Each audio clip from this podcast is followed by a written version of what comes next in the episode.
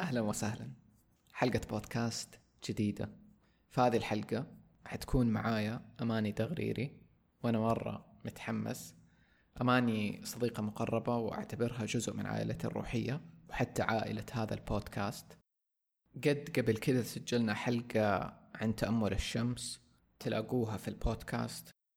في هذه الحلقة حنتكلم عن تجارب أماني في الصمت عن الكلام وتحديدا في تجربتها مع تأمل فيباسنا في الهند واللي هو تأمل صمت مطول. أماني اللي ما يعرف أماني أماني مرة تحب الأرض وإنها تكون قريبة من الطبيعة. الفترة الأخيرة في حياتها أتعلمت مرة كثير في الصحة والأكل وشاركتنا كثير آه، من الأشياء اللي تعلمتها. سوت كتاب مطبخ بلا طبيخ واللي فيه له وصفات كثيرة عن الأكل الحي. أماني برضو عندها مشروع ثاني اسمه سن فارماسي متجر متخصص بمنتجات طبيعية.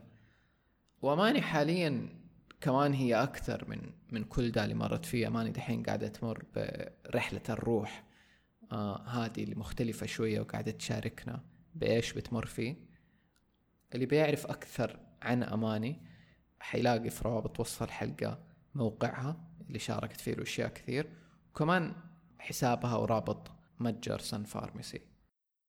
طيب حترككم مع الحلقة. فلنبدأ الآن.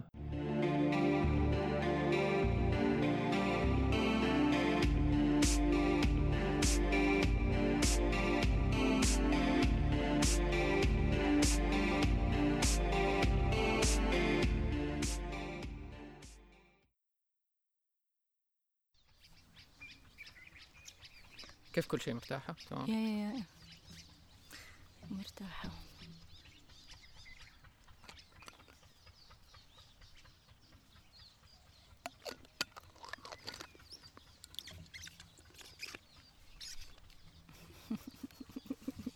طيب. أهلا أمان. هلا. كيف حالك؟ الحمد لله. تمام. إيش حاسة؟ مبسوطة. إنه معاك مرة ثانية. حنسجل هذا البودكاست. ومبسوطة وأنا أشوفك أنت قاعد بتجهز. شكلك مرة completely into this. امم ما يعني مرة أحب ذا الشيء. أم، وأحس ذا الجو اللي نسجل برا. مرة حلو. يعني. مرة جربته في حديقة مع صاحبي أنا أيوة. باتشي. دحين كأنه مرة تانية بجو تاني أيوه أيوه. ف... وأحس جوك إنه أماني جوها نكون قاعدين. إحنا دحين اللي ما يعرف يعني اللي بيسمع مو داري. إحنا في مزرعة. مم. فحلو في الأصوات العصافير مدري إيه، مرة حلو. عادة أنا أحس إنه ده يجي جو مزعج يعني مع التسجيل بس بالعكس مرة يحط جو تماما. فأحسه أنت لايق مرة. ف thank you إنك اقترحتي ده. مرة الحمد لله وشكرا لأهل المزرعة إنه مرة وافقوا نسويه. لما كنت أتخيل فين حنسويه في بيتك ولا بيتي. ما طلع لي مكان أفضل من هنا. هذه الحتة المفتوحة. أحس كمان متخيل في ناس بيسمعوا فاقدينك وحشينك على السوشيال ميديا لأنه أنت قاطعة عن السوشيال ميديا. أيوه. فما أدري لو في شيء تبي تقوليه عن ده آه أنا كمان. مم. لما أنت قلت يكونوا فاقدينك أو وحشينك أنا كمان واحشني هذا الشيء مرة بس مرة مبسوطة بدونه. مبسوطة بدون مرة مبسوطة. أحس في ناس حينبسطوا إنه ده إنه حلو إنه okay قاطع السوشيال ميديا بس ممكن تطلع في شيء زي كذا آه أيوه. يعني مبسوط إنك هنا موجودة على البودكاست. والله مرة شكرا لك من جد. يعني شفت البودكاست أقرب شيء لي مم. إنه مناسب إن أنا أطلع فيه. ويمكن بحكي شوية عن لما سبت السوشيال ميديا ما أبغى أحد الحين يسمع كلامي ويحسب إنه سيبوها. إيه. تعرف؟ الموضوع مرة مو كده. إيه. هو كل واحد وتجربته فين حتوديه. أوكي. وهو إيش يحتاج كف من الحياة مو شرط هدية عشان ينتبه لشيء معين. فكان صعب مرة في البداية مقاومة مرة كبيرة بس كان بالنسبة لي في تجربتي لازم. انسحب و يعني اكتشفت أشياء كثيرة مرة عن نفسي لما سبت وما زلت أكتشف عشان كذا ماني جاهزة أرجع مم. يمكن بعد سنين يمكن لا ممكن إيه إيه. إيه، أحب دي الأشياء إنه ما تدري يمكن ترجع يمكن ما. مفتوح الموضوع أيوه ويصير ما في له مقاومة كأنه كمان أيوه من جد التسليم مرة يعني آه. فالحمد لله مرة طيب اليوم أنا مرة متحمس لأنه حتحكي تجربتك في الفوباسنا. في ما إيش اسميه الصمت أو الصيام عن أيوة. الكلام أيوة. آه من أول ما حكيتيني القصة مم. أنا مرة متخيل ده قلت لك حتى متخيل إنه بودكاست كذا إنه. نفسي تتسجل فأحس اليوم بسمع عن القصة يعني حتى أنا حتى بدخل نفسي حالة اللي أنا أول مرة بسمعها مم. لأنه أحس حتى في تفاصيل كثير أنا نسيتها كذا لسه مو مرة فاكر فبدخل دا الجو وقت تاخذي راحتك يعني أسردي زي ما أنت تحبي بجوك ما أدري. أنا حسألك لو جات برضو أشياء في بالي I would like that طيب إيش تبغي نبدأ نحكي عنه؟ لو القصة من إيش هو الفاباسانا ممكن مم. إيش خلاك أصلا تبي تجربي ده؟ خليني أبدأ من بداية البداية حلو يوم من الأيام في 2015 على السوشيال ميديا كنت أتابع شخص ماني فاكرة إيش اسمه family raw ولا المهم حط. post شوف من بين كل البوستات اللي ممكن يحطها أنا ناسية أي شيء حطه الثاني إلا هذا البوست إنه هو كان في عشر أيام صمت امم واعتزل السوشيال ميديا و- وهو رجع. أنا أنا مرة انبهرت. كيف صمت وكيف قدر يسيب السوشيال ميديا؟ فهذه الفكرة قعدت في راسي. عشر أيام ساكت. wow يعني مرة كثير. أو مم. كانت تسع أيام. فهاي كانت المره الأولى. ما سويت أي reaction تجاه هذه الفكرة؟ يمكن 2015 2016 شيء زي كذا أيوة، ماني فاكرة. أيوه بداية ال ال العالم هذا ال raw واليوغا وال well لم- مم. بس بعدين زي ما قلت لك ما سويت reaction قدامها بس هي ظلت موجودة جوتي وأنا ما أدري. لما رحت بالي وأنا هناك في الشهر الثاني أو الشهر الأول. إيه لا في الشهر الأول. قابلت واحد عجوز. كان كل قصته معايا كان عشان يجي يحكيني عن الفبسانة ترى أنا ما أعرف أنطقها للآن. فاباسانا اي أيوه ولا تقطعها خليها. إيه، عادي. المهم ما حيفرق النطق يعني. يا فجاي يحكيني إنه هو كان في مركز آه، سنتر حقهم في الفلبين. وما أدري في فيتنام وسوى التجربه هاي قاعدة في. السنتر في صمت كامل بس تأمل وإنه الواحد يعرف عن نفسه يكتشف نفسه أكثر وإنه هو كان حكى إنه ما قدر يكملها وما صدق يخرج ويجري وينط في الموية بعد ما خرج أنا وقتها مرة تفاجأت يعني أدهشني الموضوع وكنت في في جزيرة قريبة مني أقدر أروح أسويها بس الخوف طلع مرة قدامي. إيه، ما كنت ما أني مستعدة أشوف إيش ممكن يطلع. مم. ما أعرف شو بس أنا ما مستعدة إن أنا أشوفه. لأني اوريدي أصلا كنت يعني خارجة من خوف ورايحة لحتة أمان فما كنت مستعدة أواجه الخوف. آه فبس إنه ما قدرت اشيلها من بالي. هذه هذه ال- الفكرة الغريبة يعني. وما كان عمري في حياتي جربت شيء زي كذا. آه، رجعت بعدها بعد هذا الموقف بثلاثة شهور ونص على جدة. وكنت كنت أسكن لوحدي وحسيت إنه أنا أبغى أسوي هذه الفكرة اللي سمعت عنها وكان آخر أيام من آه، 2018 آخر عشر أيام من ديسمبر قلت خلاص آه، حقفلها هذا بالبيت. اللي أنت اماني بتاكلي رو سن جيزن كذا. وبتجربي دي الأشياء صح؟ أيوه مم. أيوه يعني تعرف اليوم أنا أعرف إني حتكلم معاك عن إنه خلص يعني إيش ما بعد الروح إيش ما بعد الجسم يعني ما. بنقعد إنه أنا مؤمنة بال past life بس ما أبغى أقول خلاص إيه. بالنسبة لي ما صار مهم إنه اللي بيصدق ولا ما يصدق المهم إيه. انه أنا مؤمنة بهذا الشيء واذا جت مناسبة حتكلم عنه إيه. ف... فهي جزء من ال sun gazing من اليوغا لأنه أتذكر يعني ممكن حتى لما تكلمنا عن sun gazing كنت تقولي إنك جربتي فترة تصومي كذا. عن الكلام مدري الاشياء الخفيفة دي فبدأت 2018 أيوه طيب. اللي لا هذه اللي 2018 هي اللي كانت أول واحدة؟ تسعة أيام في البيت. اوه أيوه. ما آه قد أنا في. بالي إنه شيء أقل مو إنه لا، تسع لا،. لا. يعني سويت شيء طويل. أيوه. يعني على قولك already ال meditation ما كنت مرة معاه. بالعكس كنت اصارع هذيك الأيام عشان أسويه ماني قادرة. بس اليوغا كنت مرة كويس فيها. ال sun gazing amazing كل هالاشياء فكان سهل علي إنه أدخل. وفي شيء جوتي آه، أحب مرة الصمت. أحب مرة الهدوء. فبالنسبة لي التجربة كانت واو يعني أبغى أجربها. فقفلت باب البيت وقفلت الجوال وما أرسلت إلى لاختي قلت لها نينا أنا حغيب عشرة أيام. مم. آه وأنا بخير. أظني قلت لها إنه حكون في صمت أنا بخير. ولو أحد سألك عني قولي له أنا بخير. آه طبعا ما أشوف آه تلفزيون ولا إنترنت ما أتصفح الأخبار وتويتر مدري إيش. وكمان ما أقرأ كتب. مم. لأنه وهي كلها ما قرأت عنها. شيء كذا بس من جوتي هو يبي يسوي كذا. وليه ما. كنت أقرأ كتب؟ أو ليش هذه مرة ما قرأت كتب؟ لأنه اللي كنت أظنه في شيء جوتي أبغى أعرفه. فأنا مم. ما أنا محتاجة أقرأ دحين شيء من برا زيادة. already في معلومات كثير بس في شيء جوا أنا أبغى أبغى أعرفه هو. عجيب إن ده من نفسك لأنه من جد الناس اللي يصوموا ده نوع من الصيام دائما يقول لك إنه الناس حسبوا الكتب شيء مفيد لا ما مم. اقطعوا بس يقول لك لا حتى ده نوع من الترفيه يعني يعتبر. أيوه. ولا يشغل الدماغ. يشغل أيوه يشغل. وحتى لما آه، قررت ما أتكلم مع أحد ولا أحد يشوفني ولا أتواصل مع أحد لأنه هي عزلة مرة تامة. فأنت ما عندك مجال تفكر زيادة مم. أنت لو بس قابلت أحد حتى لو ما تكلمت معاه بس حتبدأ تفكر في اللي صار إيه. حتى لو هو تكلم انت ما تكلمتي في أشياء في أيوة، دماغك أيوه حتكمل أيوه جربت مرة آه، بعد ما جبت ايلان صار صعب اصوم هذا النوع من الصوم ففي مرة صمت يوم وعادي بوجودي مع أخواتي وكذا ما نفع بالنسبة لي. لأنه عقلي طول الوقت مشغول أنا قاعدة أكتب لهم في الورق ولا قاعدة أرسل لهم في الواتساب عشان. فما كأنه هي الفكرة من هذه العزلة أو الصمت إنه تهدى الأفكار. okay. فإذا ما كنت قدرت أوصل لمرحله ما حسيت إني أنا سويت الصمت زي ما كان المفروض وأتمناه يعني. حلو. فالمهم سويته في البيت وخففت الأكل مرة. أظني كنت أصوم يوم ويومين آكل خفيف ماني فاكرة بالضبط بس إنه كنت رو كنت مرة مخفف الأكل.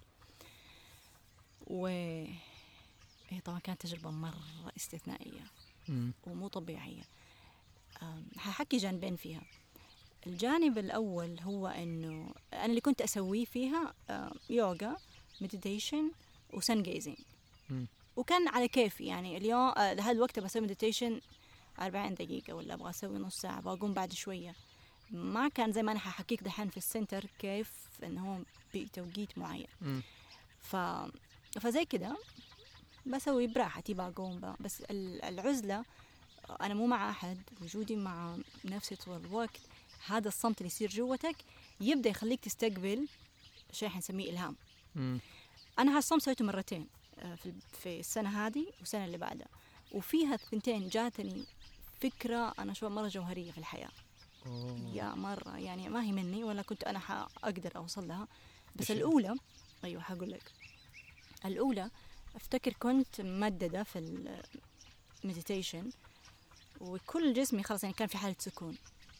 فزي آه، شيء نزل على راسي إنه آية وما خلقت الجن والإنس إلا ليعبدون من معانيها اللي هو أنه تعبيد حياة الناس أو تسهيل الحياة للناس. okay. الله ما أنه يبغاك أنت تعبده بمعنى عبادته هو زي ما فهمونا.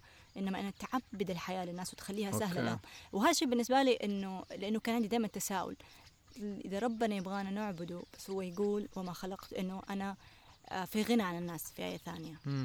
إنه أنا بم- بمعنى الآية ما يحتاج لك ولا لعبادتك فكنت. دائما أسأل نفسي طيب ليش جابنا عشان نعبده فاللي اكتشفته بعدين أو اللي فهمته إنه في جزء من من التواصل أو من العبادة هو لله اللي هو الذين آمنوا وعملوا الصالحات هو إيمانك بالله وعملك الصالح هذا لله وفي. جزء كمان مرة أساسي زي ما هذا أساسي الثاني اللي هو أنت تسهل الحياة للناس وتعبدها لهم زي ليه اسمه هو معبد هو المكان اللي سهل الناس تتجمع فيه وتصلي. إنه سهل للناس تعبد الله هنا فسموه. معبد أو الطريق المعبد يعني الطريق سهل إن أنت. تمشي فيه فهذا اللي فهمته مفهوم العبادة اللي هي تعبيد الشيء وتسهيل الحياة للناس وما يخالف كمان المعنى اللي إحنا نعرفه إن إحنا جايين نعبد الله أو نصلي له أو نصلي بالطريقة اللي إحنا نعرفها أو نحبها أو نكون مؤمنين فيه ومتواصلين معه.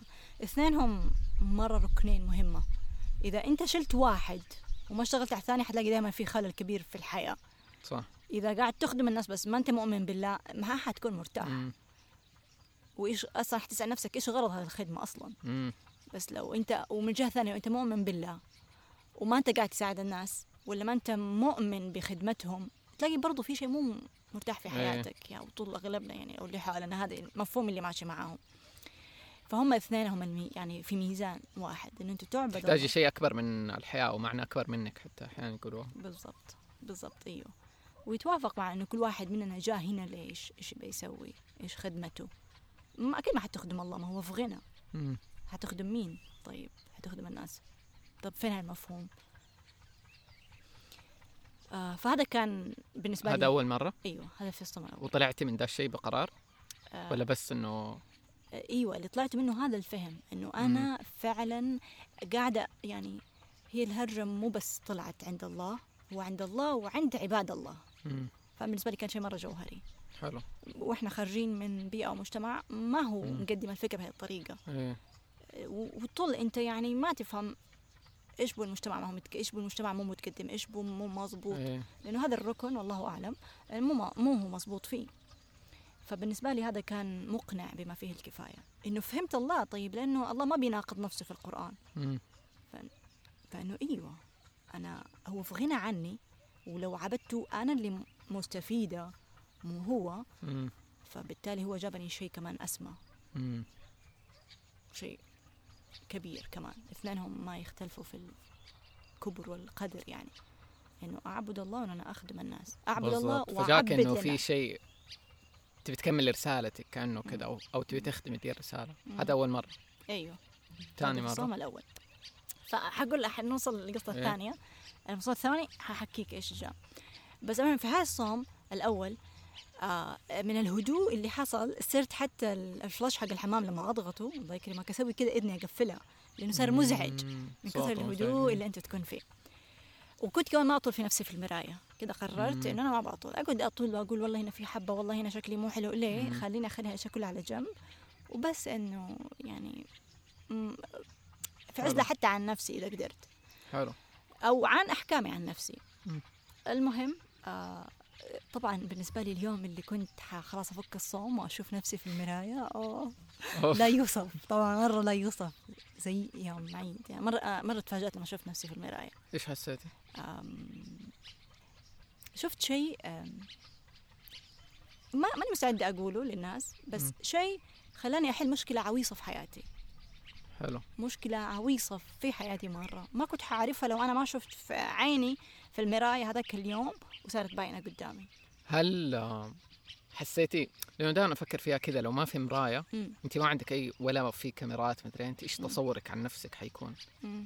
حيكون مرة غير إحساسه لأنه برضه لما إحنا نقول طيب هذا جسد. انت روح فمعناته انت ما انت معرفة بدا الجسد بس لأنك تعودتي تشوفي نفسك. تشوفي الناس عندك حكم على شكلك الجسدي مم. أو صرتي تعرفي بيه بوجهك أيوة. بملامحه فحس حلو وعجيب حيكون شعور إيش لو أنا نسيت ده يعني نسيت أنا شكليا إيش حكون روحيا كأنه كذا. يس فهل كان حلو من دي الناحيه؟ خليني أقول لك إيش كان. إنه بالنسبة خلاص it's okay خليني أقوله حتقوليه آه. في التسجيل؟ yeah yeah yeah. okay. أيوة عادي. تبغي؟ آه yeah أبغى أيوه. دوبي كذا أسأل نفسي سؤال إنه ليش لا يعني؟ okay. أنا ما كنت أول حأرضى الأمانة تعرف اللي عندها إنه أوه أنا على إنستغرام الناس إيش تقول؟ خلاص إيش كلها إيه، بالنسبة لي. صارت على جنب. اللي شفته في المراية هذاك الوقت طاقة ذكورية عالية فيا. okay. وهاي مشكلة مرة كان أنا كنت فعلا كده. كنت ال- البنت اللي تصرف على نفسها وتشيل أشياء بنفسها وتروح ال- ال- المعاملات والحكومية كل شيء كل شيء. أنا زي. دور الذكر في البيت أنا كنت أسوي. أوكي. فلما طلعت في نفسي بعد الصوم شفت. زي اللي وعيتي. شفت. مم. شفت المرايا okay. ف بدون كلام بدون أي شيء وصلتني الرسالة إنه طاقتي الذكوريه مرة عالية. مم. وأنت تعرف أنت عشان تكون ناجح في العلاقات أصلا لازم توازن. مم. لازم الأنثى كأنثى تصير هي الأن- الأنوثة فيها طاغية. مم. والذكر ستر يكون طاغي ومن هذاك اليوم بدأت طاقة الأنوثة حقتي تطلع. ترى أحس مرة حلو إنك قلتي ذا لأنه أحس الجو العام حاليا كل الناس ذا اللي بيفكروا فيه. إنه يعني حتى أنا إنه كيف أنا وازن الذكورة فيا مع الأنوثة مع المدري ناس كثير بيفكروا في ذا دحين. فإنه مو بس أنت يعني كثير بيحسوا ذا الشيء ترى في نفسهم ويبغوا إنه يوازنوا هنا بالذات العالم ده اللي إحنا فيه اللي بيخليك أنت كأنثى تكوني شوية ذكورية. وحتى العالم دحين الجديد الروحاني اللي أنا كذكر طب في شوية أنوثة فيا. بعبر عنها كطاقة طبعا. ففي لخبطة ترى ناس كثير بيمروا بيها. طيب؟ ف خلاص على هذا الموضوع آه، من وقتها صرت أشتغل ومرة فرق. فأنا اللي بوصل ابى أوصله كمان آه، من هذه النقطة إنه في هذا النوع من الصمت أو ال therapy أو ال healing تجيك الأشياء بسهولة. امم يعني يمكن أنا ما كنت حقدر أكتشف أشياء أو أعرف مفاهيم آه،. إلا بعد يمكن سنة سنتين الله أعلم. أنت في وقت تقعد مع نفسك تخلي العقل يهدى فتستقبل شيء أعمق تصير. واضحة وبسيطة. يصير ويصير استقبالها سهل. لأنه أحيانا تجيك المعلومة اللي عندك بس المقاومة مرة عالية فإحنا نهرب. يا وأنا حتى شيء أشوفه في نفسي أحيانا. أو أحيانا ما أشوفه بس بعدين انصدم إنه اوف كان فيه. فالمقاومة عندنا إحنا مرة عالية. لما تدخل في هذه الحالة من الصمت والعقل يهدى المقاومة مرة تقل. فتقدر تسلم أكثر وتستقبل أكثر. هل على طول تقل ولا أول كم يوم يكونوا مرة صعبين يعني؟ أم أم أنا ماني فاكرة هذا الصوم كان صعب ولا لأ في البداية آه، بس مثلا اللي صار في ال center بشكل عام يعني إيه، غالباً بشكل عام. حقول أيوه صعب. أيوة. لأنه أنا أتخيلها زي لما أجي أسوي meditation في دوشة يعني already. أنا حياتي مدروخة بعدين أجي أسوي meditation تعرف اللي كل أفكار دماغك تنزل لأنه أنت ما اديت اياه مساحة قبل مم. فانه ممكن يساعد لو أنت من قبل كنت تسوي تأملات وكذا ف already مدية دماغك مساحة مم. بس أحس لو أنا دوبي فجأة جيت أسوي كذا دماغي حينزل كل. الأفكار إنه يلا تعامل معايا دحين. فحاخذ وقتي لما أصفي أيوه كذا. أيوه أيوه افتكرت في التأمل فيباسانا اللي عملناه في ال center أول يوم صداع مش طبيعي مم. في رأسي مم. وبعدين جاني ال message إنه هذا الصداع أنت قاعدة تواجهيه لأنه أفكارك قاعدة تروح من يعني very fast to so slow مم. فزي واحد يفحط كده إيه فكان إيوه في مقاومة مرة آه، وتعب أيوة صح. أوكي يا. طيب. نجي لها حنجي له. أيوه. ف... فلما خلصت التجربة الرهيبة قلت لا هذا الشيء الرهيب الحلو أنا أبغى كل سنة أسويه في حياتي آخر آخر مم. سنة زي ما قلت لك. آم... خلاص يلا جت السنة اللي بعدها 2019 سويته كمان في البيت مع نفسي قفلت البيبان كل شيء. هل هل الصوم آه، قرأت فيه كتاب. okay. الكتاب حق Vadim Zeland ال transurfing فوق يمكن 500 صفحة كتاب مرة ضخم. آه. آه، هذاك ال- الصوم لأني فاضية ما عندي شيء قرأت يمكن نصه. okay. so أنا إلى الآن ما خلصته. wow لأنه. خلاص انشغلت في الحياة بس لما كنت وحدي مع نفسي وكنت أقرأه خلاص أنا قاعدة بقى اخلص وبنجز مم. هذا الكتاب. آه آه، وسويت هذاك الصوم آه، صمت عن أول مرة أجربها اني أصوم عن الموية وعن الأكل. فسويتها 48 ساعة. بعدين قرصني جسمي قرصة الجوع اللي من زمان ما كنت حسيت فيها مع الروم ما عندك هذا الشعور أحيانا. فخلاص عرفت إنه إناف فكسرته. ونفس الشيء بعدين جاتني فكرة مرة عميقة. الفكرة كانت تقول إنه بين قوسين إحنا لسه في الجنة. okay. طبعا يعني لما سمعت الكلمة على طول عرفت ما هي مني okay الشيء أنت تعرف مم. يكون منك ولا مو منك. بعدين على طول أبغى أفهم كيف إحنا لسه في الجنة أحس كمان لأنك في هذيك الحالة سهل تستوعبي ترى الكلام اللي منك أو مو. منك يعني إحنا ممكن يكون الكلام بيجينا بس ما إحنا مستوعبين ده مو. مننا. بس لما تكوني في دي الحالة زي ما على قولتك كل شيء واضح أيوه أيوه لأنه صح إحنا تقريبا بشكل مستمر إحنا تجينا إشارات أو أشياء مم. في يعني إلهام في عقلنا بس أحيانا ما عندنا مم. إنه هذا شيء من الكون إن صح. التعبير من ال spirit ممكن ما تشوف العلامات العلامات قدامك طول الوقت انت آه. ما شافتها أيوه طيب فجاك كذا وهذا الكتاب اللي كنت أقرأه في هذا الصوم مم. هو اللي خلاني أؤمن بال بال sign أو بالإشارات حق الكون أوكي هو اللي خلاني أعرف إنها موجودة أو أحط لها انتباه وأقدرها مم. وأصدقها يعني. من هذيك المرة خلاص أنا صدقت إنه في. شيء في الكون اسمه إشارات.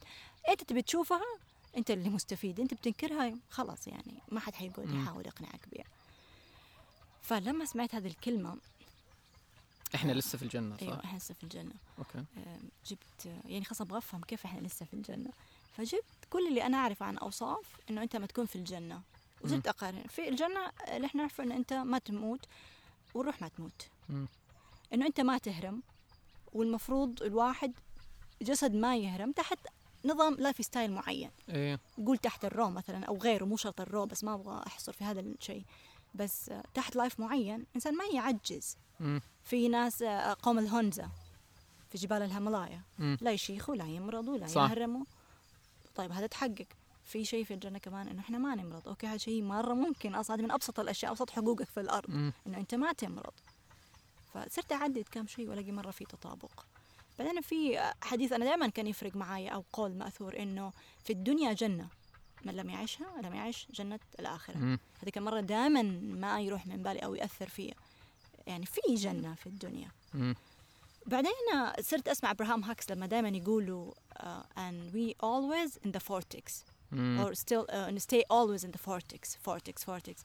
فكأنه ال vortex ما يقصدوا انه إحنا مم. ما نخرج منها إلا باختيارنا yes هي إبراهيم تقول ال vortex ترجمتها دوامة بالعربي بس مم. ما احسه المعنى. يعني مرة يوصل بس هي تقول إنه أنت تكون في ذا ال- الحالة اللي أنت تحس بكل الأشياء الحلوة بكل الأشياء اللي أنت تبغيها فبالتالي تعيشي دي الحياة مم. تصير خلاص الأشياء تتيسر لك كل. الأشياء اللي في ال vortex حقتك تصير. أمنياتك رغباتك ممكن. حتى اللي أنت ما أنت داري عنها إنه تعيشي من دي الحالة أيوه okay. ف بزود كلام يعني زيادة هالكلام إنه أنت تسمع مثلا أحد يقول أنا حياتي جحيم. امم فهو موجود في الدنيا في جحيم وفي في الدنيا في جنة. بالضبط. إنه يا. أيوه. في نار وفي جنة. يا في. وأنا عني أيوه جات سنة من سنوات حياتي أنا في الجنة. وحكيتك هذا الشيء مم. بزيادة. ف... فما كنت أقدر أنكر. صح. كنت عايشة هذه الحالة كنت عايشة هذا الشعور كنت عايشة هذا الشيء فعلا وهو موجود إذا أنت تبغى يكون موجود أحس أيوة. ممكن اليوم أعيش جنة وبكرة أعيش نار أيوة. يعني أنا آخر فترة إنه يعني ممكن من جد تجيني أسبوع أحس إني في الجنة طاير كل شيء رهيب بعدين فترة أحس والله أنا في النار إيش دي الحياة أيوة. مثلا أيوة. بس من جد أنا مقتنع أظن إني لو صحينا من دا من مم. من الحياة مم. أظن نستوعب قيمتها. وقتها اللي يجي نفس ذا الاستيعاب إنه إحنا مرة كنا في شيء رهيب ترى. تعرف إحنا مشكلتنا ال... واحدة من مشاكلنا العميقة هنا إيش؟ إحنا كبرنا على إنه هذه الدنيا ابتلاء و... وهي وصفوها كأنها أقرب لجحيم. فيصير هذه الدنيا اللي تاخذيها فهذه- تاخذي النار. أيوه. فهذا معظم الناس قاعدين نمر في هذا الشيء دحين. لأنه ما اللي قاعدين نسمعه ونصدقه. وإنه ما عليك كل شيء بعدين يجيك في الجنة أنت أصبر طب هي موجودة أصلا مم. وأنت عشان تعيش الجنة اللي بعدين لازم تعيش يس. الجنة هنا يعني هي زي كأنها أتوقع من جد ده الاختبار مم. يعني مرة makes sense يعني مم. مم. إنه لو ما عشتها هنا كيف تعيشها بعدين مم. أنا أتخيلها زي كأنه طريق واحد هو مم. طريق واحد أنت تبي توصل للجنه حق الآخرة لازم تكون في طريق حق الجنة الدنيا مم. وأي واحد يقدر يدخل الطريق في أي وقت مم. بكل بساطة يعني دائما لما spirit يعني دائما كلامهم إنه خلاص it's easy let's go it's easy let's go دائما لو نسالها الكل الجواب بكل بساطة مم. طيب لما يعني أحس اللي قاعد أفكر فيه لما تحس إنك ما أنت في الجنة يعني. لأنه تجينا دي مم. يعني أنا تجيني ما أحس إني في. الجنة ما أحس إني. قادر أوصل ذا مم. الشعور إيش. تسوي؟ آه شو خليني أحكيك شوي من تجربتي أنا مم. أنا بعد الطلاق آه أنا في الجحيم okay. يا كانت تجربة مرة صعبة. okay.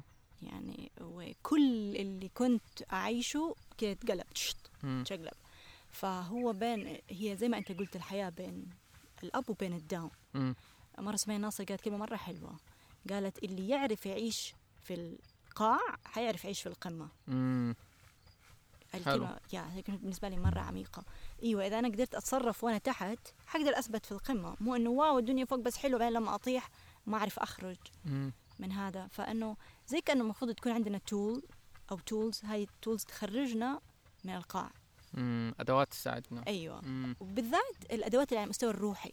يعني لأنه الروح لما تنطفي نطيح إحنا في هذا القاع. أيوه. أو لما تواجه أنت امتحان وابتلاء إذا ما كان عندك يعني زي مخزون آه، طاقة. أيوه عالي آه، حيكون صعب عليك ف حتنطفي الروح. أيوه. ف يعني أنا اللي كان مثلا قاعدني في الجنة ال meditation اليوغا التسامح الرضا الرضا. مرة. روتينك أسلوب حياتك أيوه كان. أيوه بالضبط لأنه في الوقت اللي أنت توقف هالشيء أو تكسره كأنه السلسله انفكت. فهي لازم هالأشياء خلاص يوميا ال- ال- الاشياء اللي على المستوى الروحي بالذات طبعا مم. الأكل كمان والمدري إيه والرياضة على المستوى الجسدي اثنينهم يدعموا بعض آه فلما أنا أنا توافق معاي لما واجهت مشكلة في حياتي حتى قبل الطلاق لما واجهت هذه المشكلة وقطعت هذه الأشياء لأني انشغلت عنها. خلاص بدأ الانحدار عندي يصير و هل. هل تحس إنه غلطتك ولا إنه أحيانا نحتاج إنه نمر بدا؟ يعني زي اللي تطهير فاهمة؟ يا إنه في أشياء ما ت... ما تقدر تهربي منها فيها. مشاعر لازم تطلع. لازم تتنظف يا. لازم مدري اللي مم. نحتاج ننزل شوي مم. يس صح كلامك أحس قاعد أحاول أتقبلها يعني آخر فترة إنه ده طبيعي شوية بس برضو أحاول أساعد نفسي إنه من جد أنت عندك الأدوات تعرف إيش ممكن يساعدك. بالضبط أيوه. تعرف مي... لما تخرج كيف. تبي تخرج؟ أيوه لما تكون جاهز تعرف تخرج. أي. ب... ليش في بالي مم. من أول إنه بقول لك إنه كأنه من بعد الصوم الثاني أو شيء. أنت سويتي كتاب مطبخ بلا طبيخ؟ آه لا بينهم. بينهم؟ يعني ما كان له علاقة بالصوم مو لا اللي بعد صوم لا آه، اللي سويته في كتاب مطبخ بلا طبيخ إنه كان شهر رمضان. إيه. فنفس الفكرة. إنه انعزلتي في رمضان عشان بيتي تطلعيه. وما حاشوف إيه. ولا حد يشوفني okay. شهر كامل أنا بس قاعدة أسوي هذا الكتاب. حلو إنه تركيز أكثر عليه. مرة. إيه. يعني كان يمكن يقعد سنة بس لأني قفلت الباب مم. وبس قعدت أنا والكتاب. حلو. فخلصته في شهر حلو. وأسبوع. حلو كفو. ثانك يو طيب. ف فمرة ثانية خرجت من هذه التجربة وأنا يعني مرة متجددة وأبغى أقابل الناس من أول وجديد. وكنت مم. أصلا أستنى اليوم العاشر يجي مدري التاسع خلاص أبغى أخرج يعني. مم.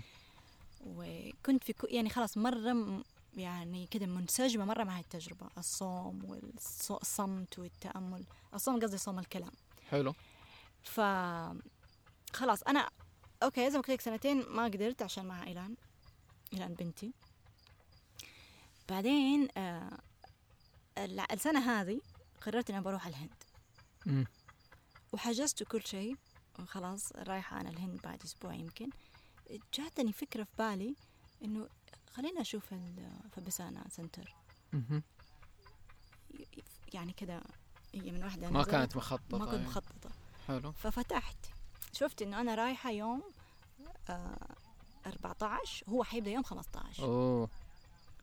هو دوراتهم كيف تكون شهرية؟ كل شهر يعني يبدأوا. آه ما أظن كل شهر زي كأنه على حسب يمكن المركز لأن رحته كان صغير. okay. آه في مثلا في مومباي أو في أماكن ثانية في العالم شيء يقولوا لي زي كأنه جامعة من أنا من الناس كبرة يعني. إيوه. فأتوقع إنه يكون بشكل مستمر هناك. هل كان عندك نية من قبل إنك تبي تروحي؟ إيوه. okay بس ما كنت حاطة تاريخ ولا متخيلة. إيوه إيوه. طيب عشان نشرح اللي ما يعرف فيباسانا يلا. هو زي center أو إيش يسموها جمعية وك... هي خي... يعني ما هي مدفوعة. أيوه. شغالين بالتبرعات. مم. أي أحد يقدر يقدم. عندهم مراكز مرة كثير حول العالم. العالم. check ت أنا في ال... إيش عندنا هنا في المنطقة العربية؟ لقيت في الإمارات مم. ولبنان أتوقع فلسطين مم. والبحرين. يمكن البحرين أقرب شيء لينا. يمكن في كم دولة تانية عمان كمان. فعندهم مراكز حول كل العالم. يستضيفوك تسعة أيام صح؟ أيوه. آه، يستضيفوك 11 يوم. 11 يوم, يوم قبل ما نبدأ يوم بعد ما نخلص. هذا أقل شيء صح؟ آه، أظن في لا لا في يومين في ثلاثة في يوم. okay. وفي أكثر بس حلو. ال ال الأكثر انتشارا وال standard هو العشرة okay. أيام إيش سووا فيباسانا؟ رسالتهم ولا إيش مهمتهم؟ كل اللي بيسووه إنه يخلي الواحد يوصل للاستنارة. okay. وأنا ما بقول كده الناس يحسب إن كل واحد تروح تخرج تصير زي بودا يعني. هذه رحلة المفروض يعني إحنا تعلمنا إن إحنا نسويها كل سنة مرة امم في ال center. فهي الفكرة أنه تبغى تخلي في هذا العمل كله تبغى عقلك يهدأ تبغى زي تفكفك أسباب. وين؟ نعم. يقول لك تفك اللمبة؟ لا لا ما يحتاج. تسلم. شكرا. إيوه. فواحدة من الأساسيات في هذا العمل أنه آه، تبغى تفتت أو تكسر كل الأفكار اللي في عقلك اللي تسبب لك البؤس. ال misery okay. وهذا بالنسبة لي مرة شبكت معايا. إذا في. بمجرد ما أنا أحطم كده حاجة بذرة في عقلي أو فكرة في. عقلي وأشيل ال misery من حياتي يعني إيش في أحلى من كده؟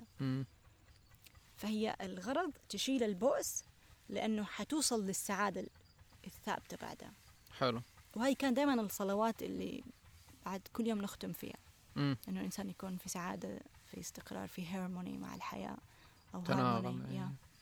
لما بحثت كذا إنه ببا... إيش معنى الكلمة هي مهم. هندية. أم... تعني أن ترى الأشياء كما هي مم. بحيث فكرني بكلامك أول لما قلت إنك صمتي وصرت تشوف الأشياء زي ما هي أيوة. ببساطتها أيوه آم. وهم كمان من الأشياء اللي تعلمناها إنه لما يقول لك ترى الأشياء كما هي لا هذا اللي يصير فيها التأمل هو healing هو therapy. فأنت حتطلع لك أشياء إيه تشوفها أنت تكون شاهد فقط مم. طول الوقت observe observe هالكلمة ما أنسى تكون شاهد فقط أنت بس تشوف بدون ما تحكم بفرح بدون ما تحكم بحزن مو لازم تتفاعل معاها يعني. أيوه exactly ما تتفاعل معها بس إنه خلاص أنت تشوفها وأشهد إيه. وسيبها تعدي كأنه كل طرق العلاج الثانية اللي موجودة اليوم المنتشره ايا كان آه نفسي أو غيره أكيد كلها مفيدة. بطريقتها بس هذه. أغلبها فيها تفاعل فيها أيوة، تسألي أيوة، تجاوبي أيوة. تفكري تحسي بالألم هذا بيقول لك بس راقبي أيوه هذه شوف جسمي الحين مرة يقشعر هذه عميقة جدا جدا جدا بشكل أنا ما كنت أتخيله ولا أعرفه عميقة طيب. جدا لدرجة إنه أنت تشوف أخطائك قدامك مم. وانت في حالة من الصمت والسكوت مم. انت ساكت ما تكلمت ولا نطقت ولا أحد سألك ولا أحد يديك. ولا شيء وتشوف أخطائك أوكي قدامك عشان عشان تحرر نفسك منها. ف آه، فخليني خليني أقول نقول لك أقول لك من وقت ما رحت فالمهم خلاص تحس كذا صار واضح شرحنا أحس صار واضح دحين لما حتبدأ تحكي القصة حيبان حيت... طيب. حيفهم اللي مو فاهم طيب فشفت إنه خلاص اليوم بعد ما أوصل هند بيوم حيكون في حلو. في حتة قريبة من أنا رحت كيرلا فهي في حتة قريبة منها. okay. ففتحت ال website حقهم. لقيت الرجال مم. fully booked هم دائما أصلا على طول محجوز. مم. والنساء مفتوح حلو. طبعا على طول سجلت خلاص يعني. ما أدري كيف. صار من جد. وعلى طول جاني القبول. جرد على الإيميل. كل. سهلت exactly بشكل محمد يفوق الوصف. مم. يعني كيف تسهلت هذه الرحلة؟ تعرف إنه من جد إحنا محمولين لما نترك الله و- وجنوده يتدخلوا مم.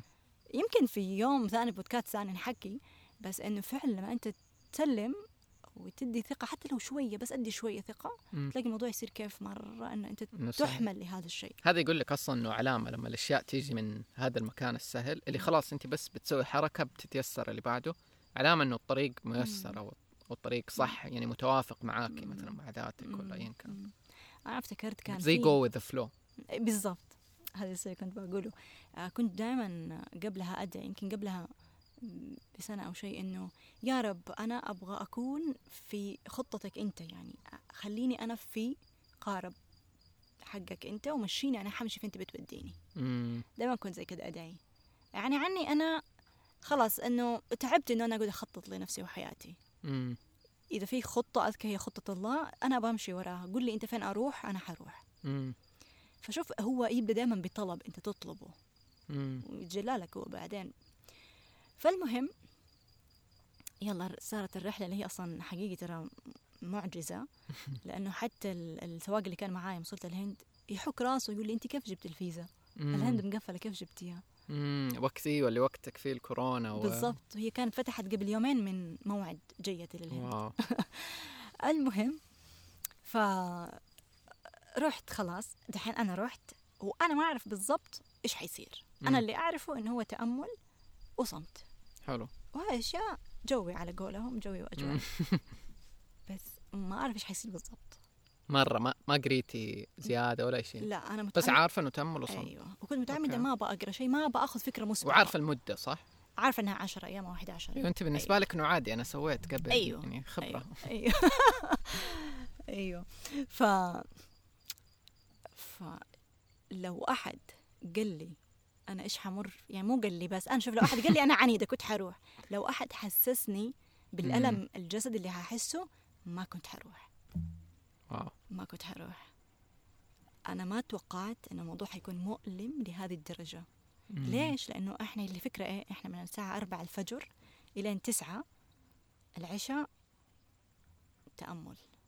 مم. تأمل. و break مرة ساعة مرة 10 دقائق مرة ساعة ونص. من 4 الفجر. أيوه. لتسعة العشاء أوكي. مجموع ثمانية ساعات تأمل في اليوم. okay. يا الله يا ألم مش طبيعي. هذا أنت كله طبعا ما أنت عارفته ما أنت متخيلة إنه لا كذا لا لا ما كنت حروح. طيب. ما كنت حروح. حكينا عن اليوم الأول. أحس اليوم طيب. الأول حيدي الإحساس. طيب. آه اليوم الأول هو يوم استقبال. أنت okay يروح تروح أنت ويعطوك غرفتك ويوروك فين حتقعد وبعدين يعرفونا على المكان على المغرب يجمعونا. إحنا هنا حنسوي ال- التأمل وهنا الغداء. طبعا الشيء اللي بالنسبة لي يعني mind blowing إنه الأكل for free مم. المبيت for free البرنامج كله. for free. يعني كان وأنا آكل. مرة عجيب. مرة عجيب. واصلا أنا قاعد أفكر لما أشوف كيف في مراكز حول العالم وكل ده مجانا إنه كيف قدروا يسووه.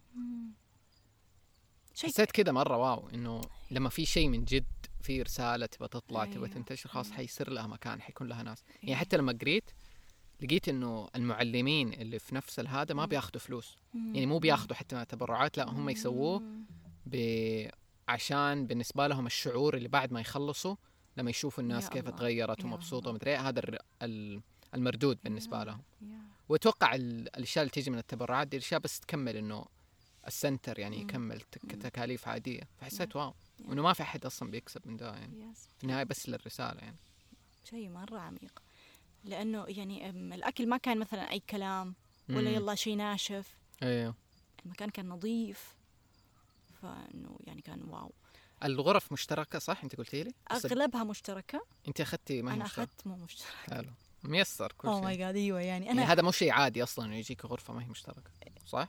إيوه لأنه أنا اللي ما أعرف بس أنا اللي كانت جنبي هي المعلمة في الغرفة اللي. جنبي والغرفتين اللي جنبي ثنتين مرة كبار في السن.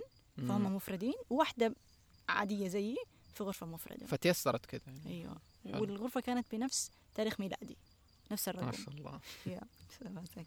فمرة مرة كنت مبسوطة إنه أنا وحدي لأنه كنت مرة حرتاح أكثر أكون وحدي ما في مكيف فأنت بالمروحة وأنا شيء متعودة عليه أيوة. أيوه من جد أيوه مرة آه تقومة الفجر بالنسبة لي سهلة أوكي متعودة فقالوا لك حتقوم الفجر يعني أول يوم؟ إيوه في جرس يدق أربعة أوكي. الفجر وأنت تقوم على الجرس تجهز نفسك في نص ساعة وتروح قاعة التأمل حلو في شيء رهيب إنه أنت مو مجبر تسوي كذا كيف؟ يعني أنت ما تبى تروح للتأمل عاد روح غرفتك ونام جد؟ يا ما حيطردوكي؟ لا لا لا لا يخلوكي كذا؟ زي ما انت زي ما تبغى أوكي بس لأنه شوف كل واحد يجي هذا كمان يجي عبث.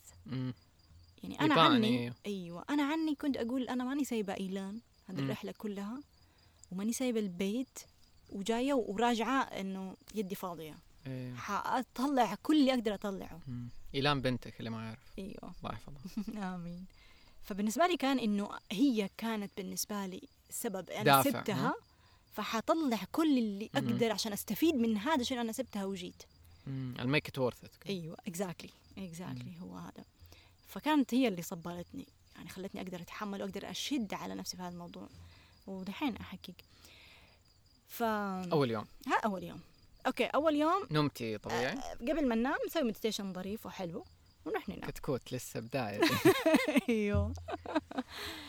أنا أتمنى إنه لما الناس يسمعوا القصة مو يهربوا من هذا الشيء انما بس إنه أحكيهم ويعرفوا قد إيه إحنا أقوياء. وقد إيه في عندنا طاقة. أيوه. أنا أحس زي ما أنت قلتي حتى لو إنك سمعتي من أحد ثاني كنت. لسه حتكوني أيوه. تروحي تجرب فأنا أيوة. متأكد اللي حيكون يبغى بالعكس المفروض حيتحمس زيادة مو إن- وسبحان الله ترى هذا النوع من التأمل يجي للي يبغى. مم. حيسمعوا اليوم الناس اللي هم المفروض يسمعوا. يا. ف طبعا خلينا نبدأ من البداية هو بودا اللي وصلنا هالنوع من التأمل. أوكي. وبعدين استمر لقرون طويلة بعدين انقطع اختفى كانوا ناس نسيته. واحد من الناس اللي جددوه هو المعلم اللي الآن فيديوهاته أصلا معروضة في كل center أنا ما أعرف اسمه. حلو. بس هو اللي كان يعلمنا. يعني كل يوم كان هو في ال meditation بصوته قبل ما نخلص اليوم بالفيديو حقه يكلمنا لساعة. حلو. ف شيء مش طبيعي بصراحة. يعني موضوع كبير. هذا اللي هو قريب يعني قبل مئة سنة كذا ولا شيء. آه لا أقل, أقل أقل. مرة أقل. فبدأ يرجع عن طريق ذا المعلم يعني. أيوه حلو. أيوه أيوه. وقصته رهيبة. يعني أنا أحمس اللي يسمع. هو توفى صح؟ أيوه. أوكي. اللي يسمعني يروح يقرأ قصته كيف يعني. كل شيء be. يا هذا هو اسمه عجيب. كيف إنه قدر أصلا يخلي ذا بعد ما إنه مات لسه مستمر. أحس مرة شيء wow. أيوه. أنت تعرف هذا التأمل سووه في أكبر سجون الهند. أيوه شفت إنه يسووه في السجون. أيوه. استعجبت مرة. أيوه. لأنه زي ما قلت لك هو يساعدهم. هو يسوي الحل. امم هو يخلق الحل. امم فيخلي الناس كأنه ترجع لصوابها. امم ف فالمهم فيلا نوم ناس حين الساعة 4 الفجر تر على الجرس هذا الوحدة تمشي المعلمة تمشي في الممر بالجرس يلا وقمنا وجري بسرعة عندك نص ساعة تتجهز وتروح القاعة كان أول تأمل أم، كان إيش شعورك لما دق الجرس؟ أول آه. يوم كنت عادي مستعدة وكل شيء؟ شوف خليني أحكيك أنا الساعة اثنين صوت صحاني قال لي قومي قال لي أصحي مم. صحيت قلت طلعت قلت أصحى الساعة 2 ليش؟ طنشت ورجعت نمت. فصحيت أربعة مفجوعة من صوت الجرس فما حبيت ال ال مم. ال اللي صار في الجهاز إيه العصبي زي لما تصحي على منبه قوي ولا شيء كذا بالضبط، أيوه. يفجع إيه فقلت في نفسي من هيك يوم قلت ما حستناها الأربع دق الجرس كل يوم حقوم قبلها عشان حلو. ما أدخل في هذا التوتر حلو آه ف اليوم اللي بعده أو أو اللي بعد بعده. الصوت صحاني. خلاص وصحيت مم. عرفت إني ما أبغى أطنش يعني. حلو. المهم يلا التأمل الأول الساعة أربعة ونص يبدأ.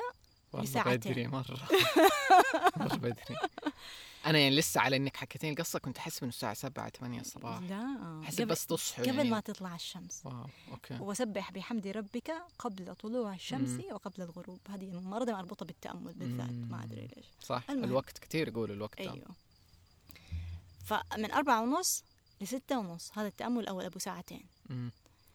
طبعا ما أحتاج أقول لك طول الوقت أتحرك وأمد رجولي واتمدد بكامل جسمي وإنه هل دي أول مرة كان إنك تتأملي لمدة ساعتين شيء طويل؟ أيوه أيوه. أوكي. أنا دائما كان نفسي أتأمل على الأقل 45 دقيقة. مم. هالشيء كان بالنسبة لي مستحيل لأني ماني قادرة أقعد ورجولي تنمل بسرعة. ولما تنمل كنت أنا أتحرك على طول أحركها. هذا أنا دحين هذا طموحي أنا دحين. إنه 45 دقيقة. هذا في التأمل تعلمنا إنه أنت لما يجيك الألم تشاهده أو راقبه ولا تتفاعل معاه مم. فمن هذا التأمل تعلمت وقدرت أخيرا إنه أنا أتنمل رجولي اسيبها أسيبها. هذه هذه لما أنت قلتي لي هي مرة مخي تفجر لأنه ما قد. سمعتها من مكان مم.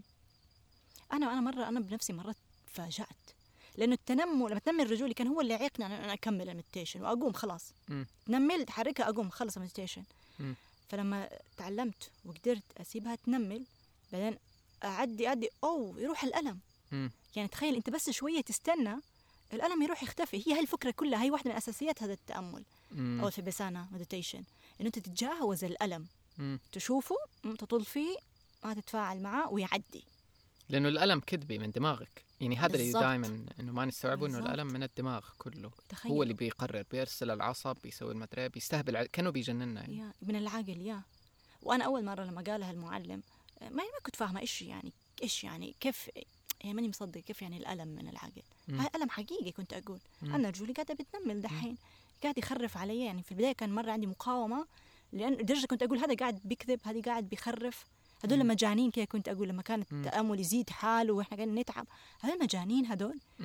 فطبعا هاي كل المقاومة طبيعية تصير في البداية يس. بس أنت تتجاوزها وتعديها وتعديها بعدين حتوقف قدام الباب مم. عشان يبدأ ينفتح شيء جديد فزي ما أقول لك الت- حتى الحكة لما تجيك في وجهك تعلمنا ما نحكها مم. لأنه هذه الحكة تبي بتخرج فكرة مو كويسة وكنت أشوفها بنفسي محمد تصير زي كده دوامة بفف وتطلع مرة ده الشيء wow ترى لأنه أنت قلتي لي إنه يعني لو جات حكة وأنا حكيت. كأني كده خليت الحكة تفضل في جسمي أيوة صح؟ كأني press it down والحكه دي ممكن تكون فكرة سلبية ممكن تكون حتى ذكرى من الطفولة أيوة. شيء ألم جوتي. أيوة. لو سبته حيخرج حيروح يا بدون ما إني أتعامل مع الألم بدون ما إني أشوف التروما إيش وراها خلاص هي دحين قاعدة بتطلع تخيل هذا اللي أنا صدمني هذه هي طريقة. علاج ثانية إيه، تماما مرة تخيل ما عمري آه، سألت إيش الحكة مم. وما عمري قرأت ولا عرفت إنه هي شيء فكرة أو طاقة أو شيء مو كويس جوا الجسم بيخرج لأنه الجسم ذكي مم. وعنده طرق إنه هو ينظف ويطلع مم. فإحنا كلنا أول ما تجينا حكة على طول بنحك يعني ما بنستنى أنت قلتي لي إنه المعلم قال لما أنت تحكها ولا تلمس كأنه أنت بتقول لها أقعدي صح أيوة، في أيوة، الجسم لا أيوة. تخرجي أيوه مم. أحس دي مرة معلومة ثورية يعني يا وكان هو دائما يقول لنا أنتوا لا تصدقوني أنتوا شوفوا بنفسكم جربوا يعني. وأنا كنت فعلا هذا كان يصير كنا نشوف بنفسنا مم. ما أدري عن غيري لأنه ما كنا نكلم بعض بس فعلا كنت أشوف بنفسي الأشياء اللي يقولها مم. فأنا كان يجيني تكذيب مم. من التعب بعدين أوف أشوف الأشياء قدامي وأصدق هذا هي حالات التجربة إنه أنت تصدق أو قصدي إنه أنت تشوف بنفسك إنه جرب أيوه ما مم. ما حقول لك شيء. واباك أنت تؤمن فيه ولا تصدق أيوة، بدون ما أيوة. تجرب طيب هذا أول مديتيشن كان الصباح الصباح ساعتين أيوه أيوه. خلصتي منه كيف؟ زي ما قلت لك عادي بتحرك بمد رجولي بم... لسه ما... فيكي قوة اللي أيوه. اللي أنا قوية. لا مو إنه فيها قوة إنه آه ماني ملتزمة لسه. يعني أنت بس مو اللي انهرتي مو اللي قواكي. لا لا لا. لأنه لما جسمي يبدأ يتعب ظهري أروح إيه. أتحرك بجسمي حلو. فأريح جلستي. مع إنه هنا الفكرة اللي حنتعلمها شوية قدام في اليوم الثالث تعلمناه والثاني لا تتحرك اطلاقا. مم. لأنه الفكرة أنت ما تستجيب للعقل. مم. هو يقول لك يلا تحرك تروح تتحرك. انت ما تبغى تستجيب ليه؟ انت بتصير بالضبط. انت الكنترول عليه. يس. انت السيد عليه مو هو. وهذا ترى تدريب خطير مرة. صعب بس حيديك النتيجة اللي انت تبغاها. انه انت تكون انت المتحكم في عقلك. هو ده هو زي اللي جسمنا. ما أدري لو ده صح بس زي اللي جسمنا مفجوع إنه إيش بك دحين فجأة؟ هاجده وساكنه مدري خلينا نقومك خلينا نحسسك ألم هنا هنا. ولا القعده نفسها المفروض تقدري تستحمليها. أيوه. يعني هي مصممة أصلا إنك أيوة. تقعديها كذا وقت تأمل طويل. بالضبط. بس جسمي عقلك بيحاول باي طريقه إنه أرجع اتحرك ارجع امشي قومي إيش أيوه أيوه أيوه. من كثر المقاومة من كثر إنه إحنا عندنا أفكار مليانة امم في عقلنا. فهي تبان وقت هذه الجلسة. لما أنت جالس ما تتحرك الأفكار بتتحرك. امم فأنت بتحركك أنت كمان معاها مم. طيب هذا أول واحد. خلص بعد ساعتين. خلاص بعدين؟ رحنا فطرنا. أوكي طبعا. إحنا دحين زي ما قلت لك خلاص بدا من هذا اليوم ما نتكلم اطلاقا مع بعض وما نسوي مم. اي contact آه ما تطلعوا في عيون بعض حتى. ابدا أيوه. مم. عشان لو طليت في عين بعض تبتسم ما أدري إيه. تو- نوع من التواصل يعتبر يعني. أيوه بالضبط. فابدا تمشي وأنت منزل رأسك. حلو. اجين هذه الأشياء ما هي غصبا عنك. الواحد يسويها باختياره لأنه هو يبي يطلع بأفضل نتيجة ممكنة. حلو. أنا كنت احسب ترى إنه كأنهم إنه هم يبغوك تمشي على نظام لو أنت ما مشيتي ممكن يقول لك خلاص أمشي برا. لا. ما كنت ادري إنهم مريحين كذا لا يعني. مرة مر يعني من جد مريحين لدرجة إنه هي ما هو زي أسلوب المدارس. يعني أنا تخيلت كذا.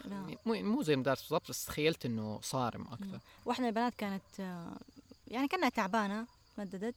فجات قالت لها المساعدة إذا أنت تعبانة روحي نامي في غرفتك. روحي تمددي في غرفتك. فإنه زي كذا. المجال يعني. حلو. بس دائما اللي يخلينا نقعد أو اللي يخليني أتكلم عن نفسي ما أدري عنهم اللي يخليني أقعد إنه أبغى أطلع بأقصى استفادة ممكنة. مم. إذا أنا اليوم في هذه التجربة حأتحمل وحدرب عقلي لدرجة إنه بكرة أخرج في العالم وأواجه مشاكل صعبة ممكن تجيني صح. وأتعداها حتحمل حتقدر تواجه هاي الشيء أيوه هذا بالنسبة لي كان مرة يصبرني مم. إذا هذا حيعلمني كيف أواجه المشاكل الصعبة في الحياة مم. والتحديات مم. والأشياء اللي كبيرة تطلع قدامي هو كان حقعد ما حتحرك فيلا رحنا فطرنا جينا بعدين كمان تأمل ساعة بعدين break عشرة دقائق بعدين ساعة ونص. بعدين break نص ساعة أظن أو ثلث ساعة. break ساعة ونص ولا meditation ساعة ونص؟ لا meditation ساعة أوكي. ونص. يعني يا دوب فطور وعشر دقائق. أيوه فطور أبو ساعة أو ساعة ونص فطور مع راحة. هل أكل خفيف وكذا؟ أيوه. شوف الأكل عادي مطبوخ و... و... ونباتي و... أنا أنا حاحكيك شيء مرة تحفة. أنا إيش كنت أسوي؟ كنت في ال... اليوم الأول آكل أم، بكثرة يعني أخذ زيادة عن اللي مم. أنا أحتاجه. على أساس هم إيه هم الأكل عندهم وجبتين والأخيرة خفيفة مرة. هو قالوا لنا آه، ما في عشاء. فلما قالوا لنا ما في عشاء في أول يوم أنا قلت إف خليني أعبي بطني في الغداء. مزبوط إيه. أيوه ما دام ما في عشاء. ف... فكنت آكل بزيادة. في اليوم في ليلة اللي- اليوم الأ... زي ما قلت لك هو آخر كل يوم. يطلع فيديو ساعة يتكلم عن ال- الجورو هذا أو المعلم في اليوم الأول أو الثاني قال كأنه كان يتكلم عني مم. قال أنتوا دحين حتروحوا الغداء وتعبوا غرفه وغرفتين وثلاثة لا تسووا كذا مم. أنا زي كذا كنت غرفت أولى وثانية وثالثة قال أنتوا يعني حتسووا خطأ مرة كبير ويعيق التأمل مم. ثقلتوا جسمكم وشوف مع إنه أنا مرة أعرف هذا الشيء بس أحيانا يعني لا أنت إيوه. في مواجهة شيء غريب عليك ومجهول وأنا ما أبغى أجوع وما أبغى أجي العشاء ما خلاص فكنت survival mode نجاة يعني أنا أيوة. لازم أغذي نفسي ما في بعدين. أيوه. فلما سمعت كلمته هذه مرة أخذت بيها وصرت آكل أخف من الخفيف. حتى على اليوم ال- السابع رحت للمساعد قلت لها أنا مرة تعبانة. هو مم. مسموح تتكلم مع المساعد لما تحتاج. قلت أوكي لها أنا مرة تعبانة كنت أبغى تقول لي أي شيء يصبرني. إيه. فقالت لي شيء مرة فادني ححكيه بعدين آه اللي هو إنه ارتاحي. بس المهم قالت لي أماني بس كلي زيادة أنت تاكلي مرة قليل بس أنا. ما سكت ما قلت لها شيء أنا بالنسبة لي لما صرت آكل قليل هو اللي ساعدني إنه أنا أقدر أصبر. لأنه في اليوم الأول لما دفست الأكل آه، بطني مشغول خلاص مغ... يعني مضغوط وأنا بروح الحمام ماني مرتاحة في إيه. الجلسة لما صرت إنه آكل قبل ما أشبع اللي هي أصلا الحكمة إحنا كلنا نعرفها المفروض إنه نحن قوم لا نأكل حتى نجوع وإذا أكلنا لا نشبع فلما. صرت ما أشبع أوف أوف يا محمد هذا هو يعني مفتاح الصحة بغض النظر إيش الدايت اللي قاعد تاكله في مقولة كذا شفتها إنه يقول لك في كتاب ياباني اي ثينك يعني من المبادئ اليابانية إنه كلي حتى 80% يعني مم. يعني مو لازم 100% من شبعك أيوة. 80% أيوه أيوه شوية مرة قبل لا إنك تشبعي ضروري مرة هاي طلع الموضوع طلع مرة ضروري مم. يا واكتشفت إنه حتى ال... إحنا مو دائما لما ناكل بطننا يتعبى يمتلي كده ويتنفخ إيه. لما ما تعبي المية بالمية ما ي... ما ينفخ صح. بطنك لأنه في مساحة فاضية بس هو ينفخ وما من بالتخمة. والتعب وكذا. أيوه أيوه فهذا الشيء من الأشياء اللي صبرتني على التجربة أوكي ف آه، يلا أوكي اليوم الأول أنا كله بالنسبة لي عادي قاعد أتحرك وأمد رجولي وأمد جسمي فما التزمت بالقعدة كيف الجدول؟ لو نقول أوكي. الجدول بس طيب. ابى أعرف إيش اليوم كيف طيب التقسيم زي ما قلت لك آه، فطرنا ساعة ونص ونمنا أو ارتحنا شوية قيلولة بعدين آه، ساعة meditation 10 دقائق break مم. بعدين ساعة ونص meditation بعدين آه، يمكن ثلث ساعة break ماني مم. فاكرة بالضبط أو ساعة. المهم بعدين في meditation ساعة. بعدين في غدا. لا استنى. بعد ال- الساعة ونص حقت الصباح يجي وقت الغداء اللي هو الراحة ساعة. okay. طيب آه بعدين meditation ساعة. راحة عشرة دقايق. بعدين ساعة ونص meditation wow. بعدين راحة ساعة فيها العشاء. بعدين ساعة meditation أو أو ساعة ونص. لا ساعة. بعدين يجي الكلام حقه حق الفيديو نقعد نسمع له. بعدين نص اليوم. تسمعوه كفيديو محاضرة أيوه بعدين نص ساعة أخف شيء meditation وخلاص نروح ننام هاي الساعة الساعة تسعة. تسعة تناموا. أيوه. متى استوعبتي ذا الجدول؟ يعني متى عرفتي؟ هناك. أول يوم؟ أيوه. التعريف يعني؟ أيوه. تفاجأتي؟ لا آه، إنه أنا عادي شوف أربعة وتسعة هذه نظامي أصلا. إيه. بس ما استوعبت إيش قاعد إيش مكتوب مديتي ما استوعبت إنه جسمي حيتعب. أيوه ما ما استوعبت إنه هذه ثمانية ساعات مديتيشن مرة كثير. أيوه. بس النوم بالنسبة لي والقوم ما كانت مشكلة ابدا. طيب كملتي في أول يوم؟ كملت أيوه. بدأ يجي التعب ينزل؟ آه زي ما قلت لك كان في مرة صداع. مم. وكان في مرة مقاومة طول الوقت جسمي يتحرك. مم. وكان في تكذيب قاعد أقول لا لا أنا إيش اللي جابني هنا؟ يعني من جد يعني؟ من جد إني جاي أسوي هاي الأشياء؟ ليه قاعد تسوي كل ده؟ أيوه. وخلاص يعني يا الجرس هو كل مديتيشن يدق الجرس. خلاص دق يا جرس. لا لا. اليوم الثاني نفس الشيء. لا لا لا هدول أكيد آه، مجانين يعني. إيش اللي قاعد. يصير؟ وكنت أفكر يا خليني أروح أهرب. الباب قدامي ما أروح أهرب وخلاص يعني. وطبعا كنت أفكر خليني أروح أسحب الشنط من عندهم واقول لهم أنا ما أبغى مع السلامة. بس دائما في الشيء اللي لا ما جيت على الفاضي. أيوه.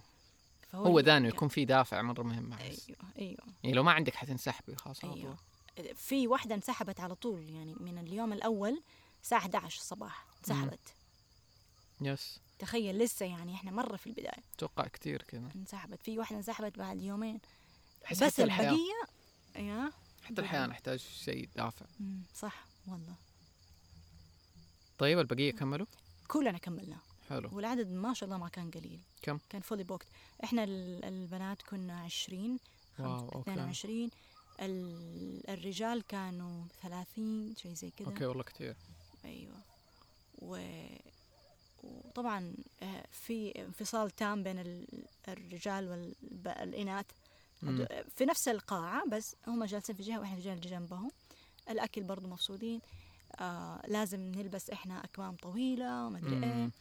في شيء معين يبغوا يوصلوه يعني وأنا مرة مرة أحترم هذا الشيء اللي كان موجود هناك تعرف محمد أنا يعني إحنا كبرنا على إنه آه إحنا نوصل لله بطريق الإسلام مم.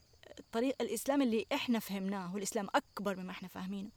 بس أنا في هذا التأمل لأول مرة يعني أشهد إنه إنه الطرق إلى الله لا تحصى مم. إحنا كلنا كنا جالسين نبغى الله مم. من مختلف ال... من مختلف دول- الأديان أنت قلتي لي أغلب اللي هناك كانوا من الهند من الهند أيوه مم. بس في برضو أوروبيين أيوة. في غير كان في أيوه أوروبيين مختلف أديان مختلف ثقافات مختلف لغات أديان كل شيء مختلف ثقافات مختلف الخلفيات بس كلنا جايين نبغى الله مم.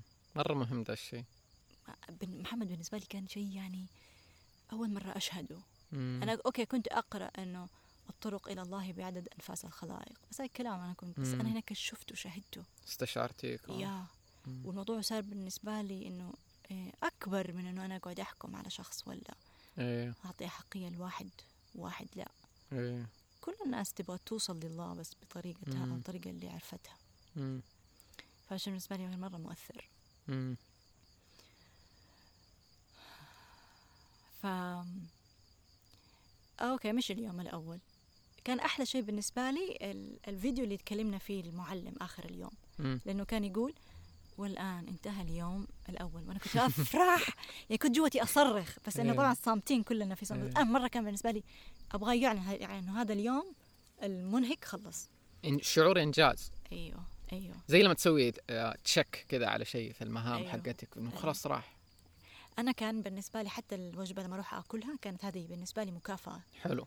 بالذات لما كنت أقعد ما أتحرك مم. في التأمل. بالنسبة لي أيوه أنا الحين عندي هالمكافأة حقي أنا قعدت وتعبت. فكنت آكل ب يعني أنا مرة مقدرة اللي قاعدة آكله. بحضور إيه. أيوه أيوه مرة. هذا مرة يفرق أحس من جد إنه لما نحط لنفسنا مكافأة إحنا مم. تخلينا نبغى نكمل ده عشان مثلا ده اللي حيجي في النهاية. أيوه. وات كان السبب. يا يا وبرضه لما ما كنت آكل كوي آه ما كنت أسوي تأمل كويس أروح اكل وأنا مو فرحانة. انه أوف ما يعني تحركت إنه قبل سوي ما أحسن عشان. تستاهلي ده أيوه. أيوه بالضبط أيوه مم. فيلا مر اليوم الثاني زي ما قلت لك كتبوا لنا على الورقة إنه في لوحة يحطوا فيها معلو... تعليم... تعليمات كل يوم إنه هذا اليوم خلاص ممنوع تمد ظهرك يعني ما تتمدد بجسمك مم. يبدأ يصعب أكثر أيوه يلا طيب كنت امد رجولي يعني مم. مثلا يلا جاء التامل اليوم الثاني خلصنا اليوم الثاني برضو حركة مرة كثيرة الكل اللي في الغرفة يعني إلا اللي اوريدي متعود إنه في ناس يجوا يسووه وهي مو أول مرة كل سنة يكملوا بيعيدوه مم. إيه. اليوم الثالث أو أو ليلة اليوم الثاني المعلم قال لنا في الفيديو يا الله كلام قلب كل حسبتي قلب. قال أنت اليوم أو أنت لازم تكون مصر جدا على أنه أنت ما تتحرك الكلمة مرة أثر فيا. أنه أوكي أبغى أصر أنه أنا ما أبغى أتحرك مم. في التأمل في الجلسة خلاص أبغى أجلس أكون ثابتة في جلستي إذا هذا الثبات هو اللي حيوصلني للهدف اللي أبغاه إنه أنا أسيطر على عقلي مم. إنه بهاي السيطرة أقدر يعني أقتل أو أبعد عن أفكاري أسباب البؤس أسباب اللي مم. موصلتني لمشاكل في حياتي مم.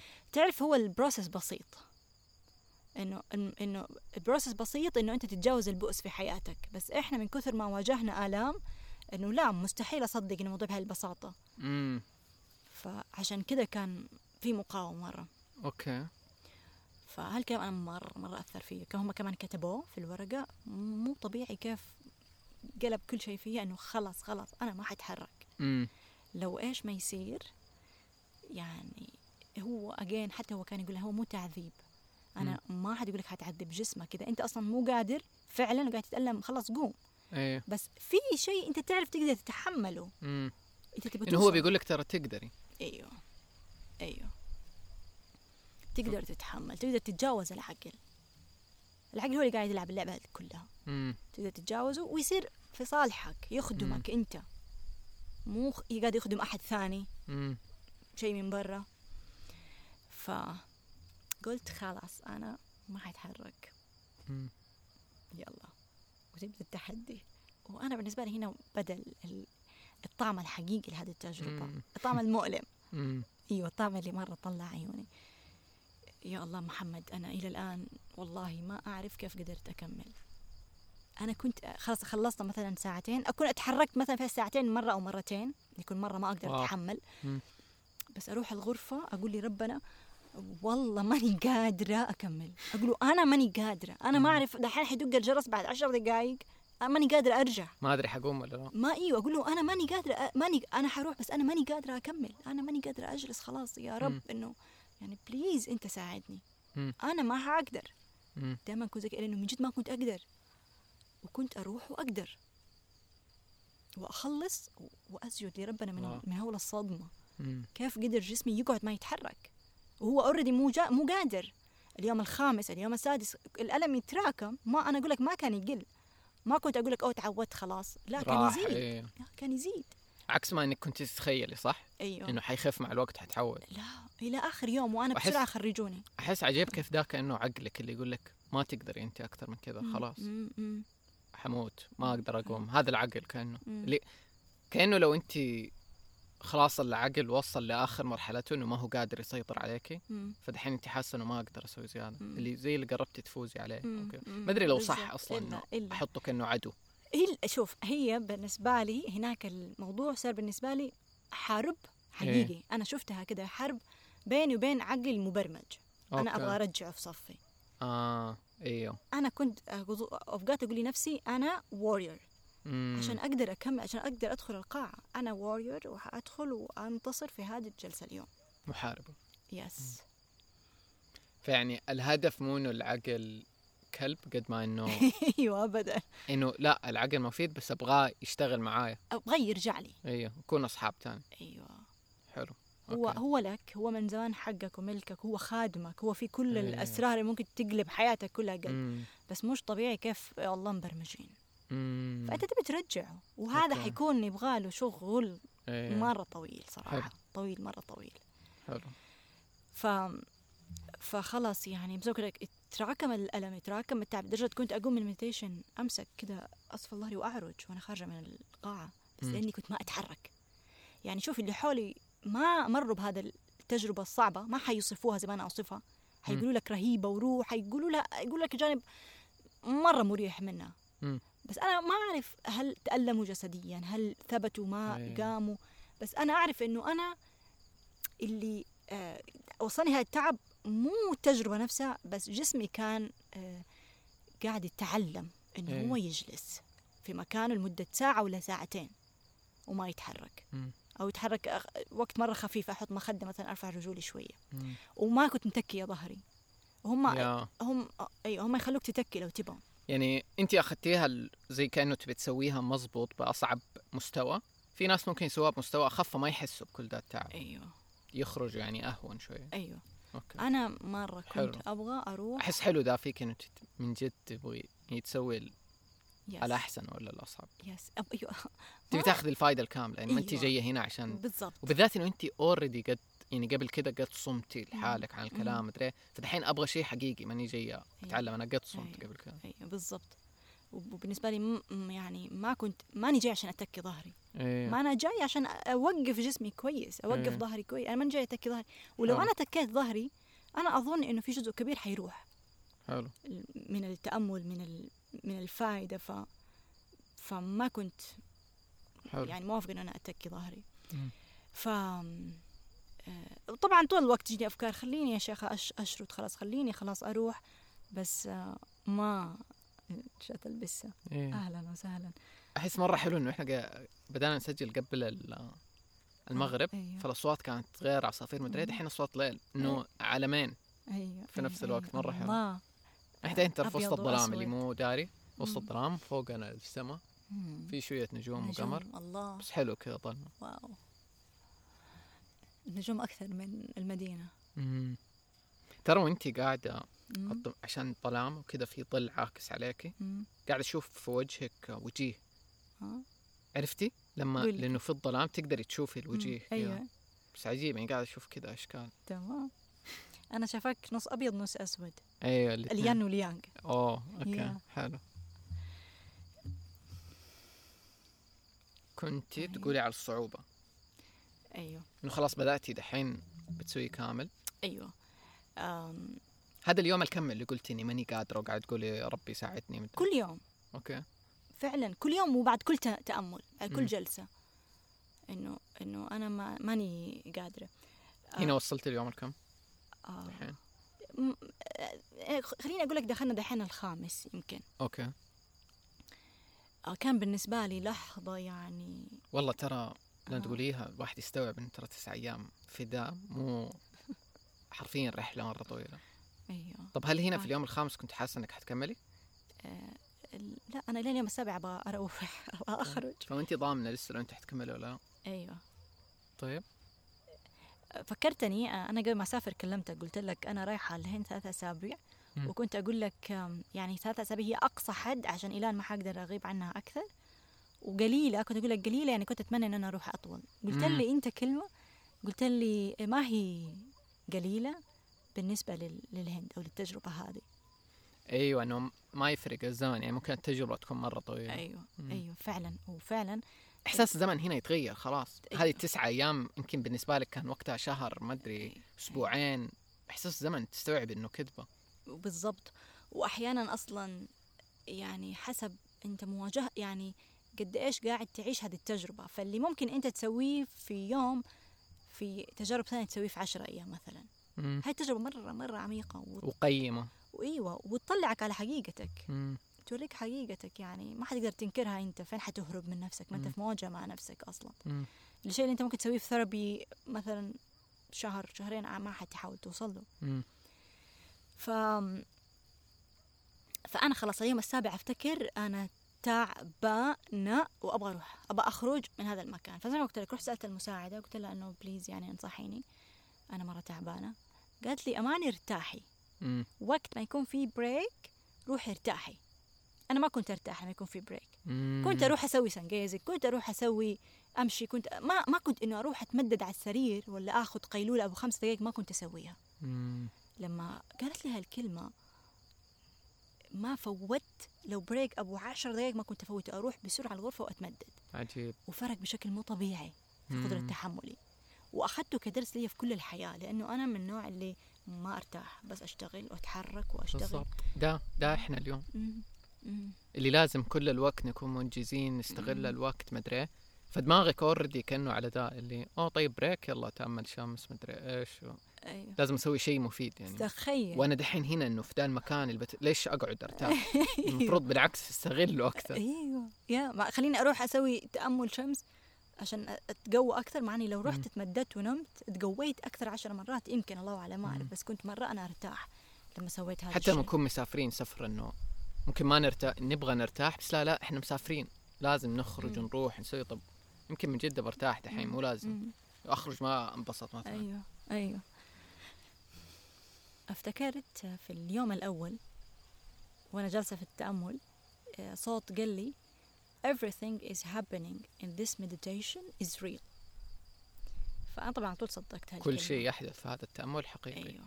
أوكي. فعلى طول صدقت هالكلمة وفتحت قلبي وعقلي لاي شيء حيصير مم. صار عندي يعني استعداد إنه أنا أصدق إيش حيصير تستقبل أيوه. ف ما أبغى أحكي كثير تفاصيل لأنه الناس أحيانا أو أي أحد كلنا ناخذ التجربه حق الشخص ونتوقعها تصير نفسها مم. فلما أروح أستنى اللي صار له يصير له. بالضبط. لكن كل واحد له تجربة مرة ثانية. حلو. ف بس طبعا يعني آه. أحس مرة ده شيء يعني لما أسمع قصص الناس برضو كذا اللي يحكوا من جد كل أحد يكون له تجربة مختلفة. مم. فمهم ده الشيء. مم. طيب هذا لما بداتي تاخذي بريكات. خف؟ أيوه مرة. مم. بشكل مرة كبير. زي اللي صرتي تشحني نفسك يعني. أيوه بالضبط. بالضبط. آه. إيش؟ أنا آه، واحدة من أهدافي آه، من هالتأمل أو من أي تأمل أسويه؟ إنه أسوي الخروج من الجسد. حلو. آه، و... وكنت يعني يعني من جد كنت أبغى أسويه مم. في هذا ال... في هذا التأمل في هذه الرحلة. ما صار بالشكل اللي تخيلته بس هو صار أنا هحكيك ما صار في التأمل نفسه. وإحنا في. البريك. رحت الغرفة وتمددت عشان أنام شوية. وبعدين صار آه جاء الشعور اللي أنت ما تقدر تتحرك. أنت. صاحي بس ما تقدر تحرك جسمك. زي جاثوم.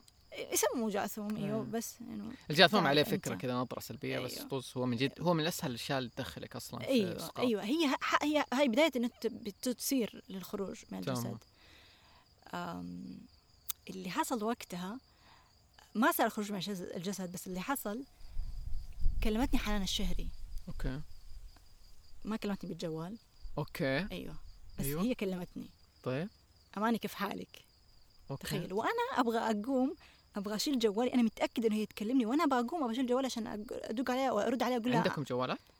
آه لا.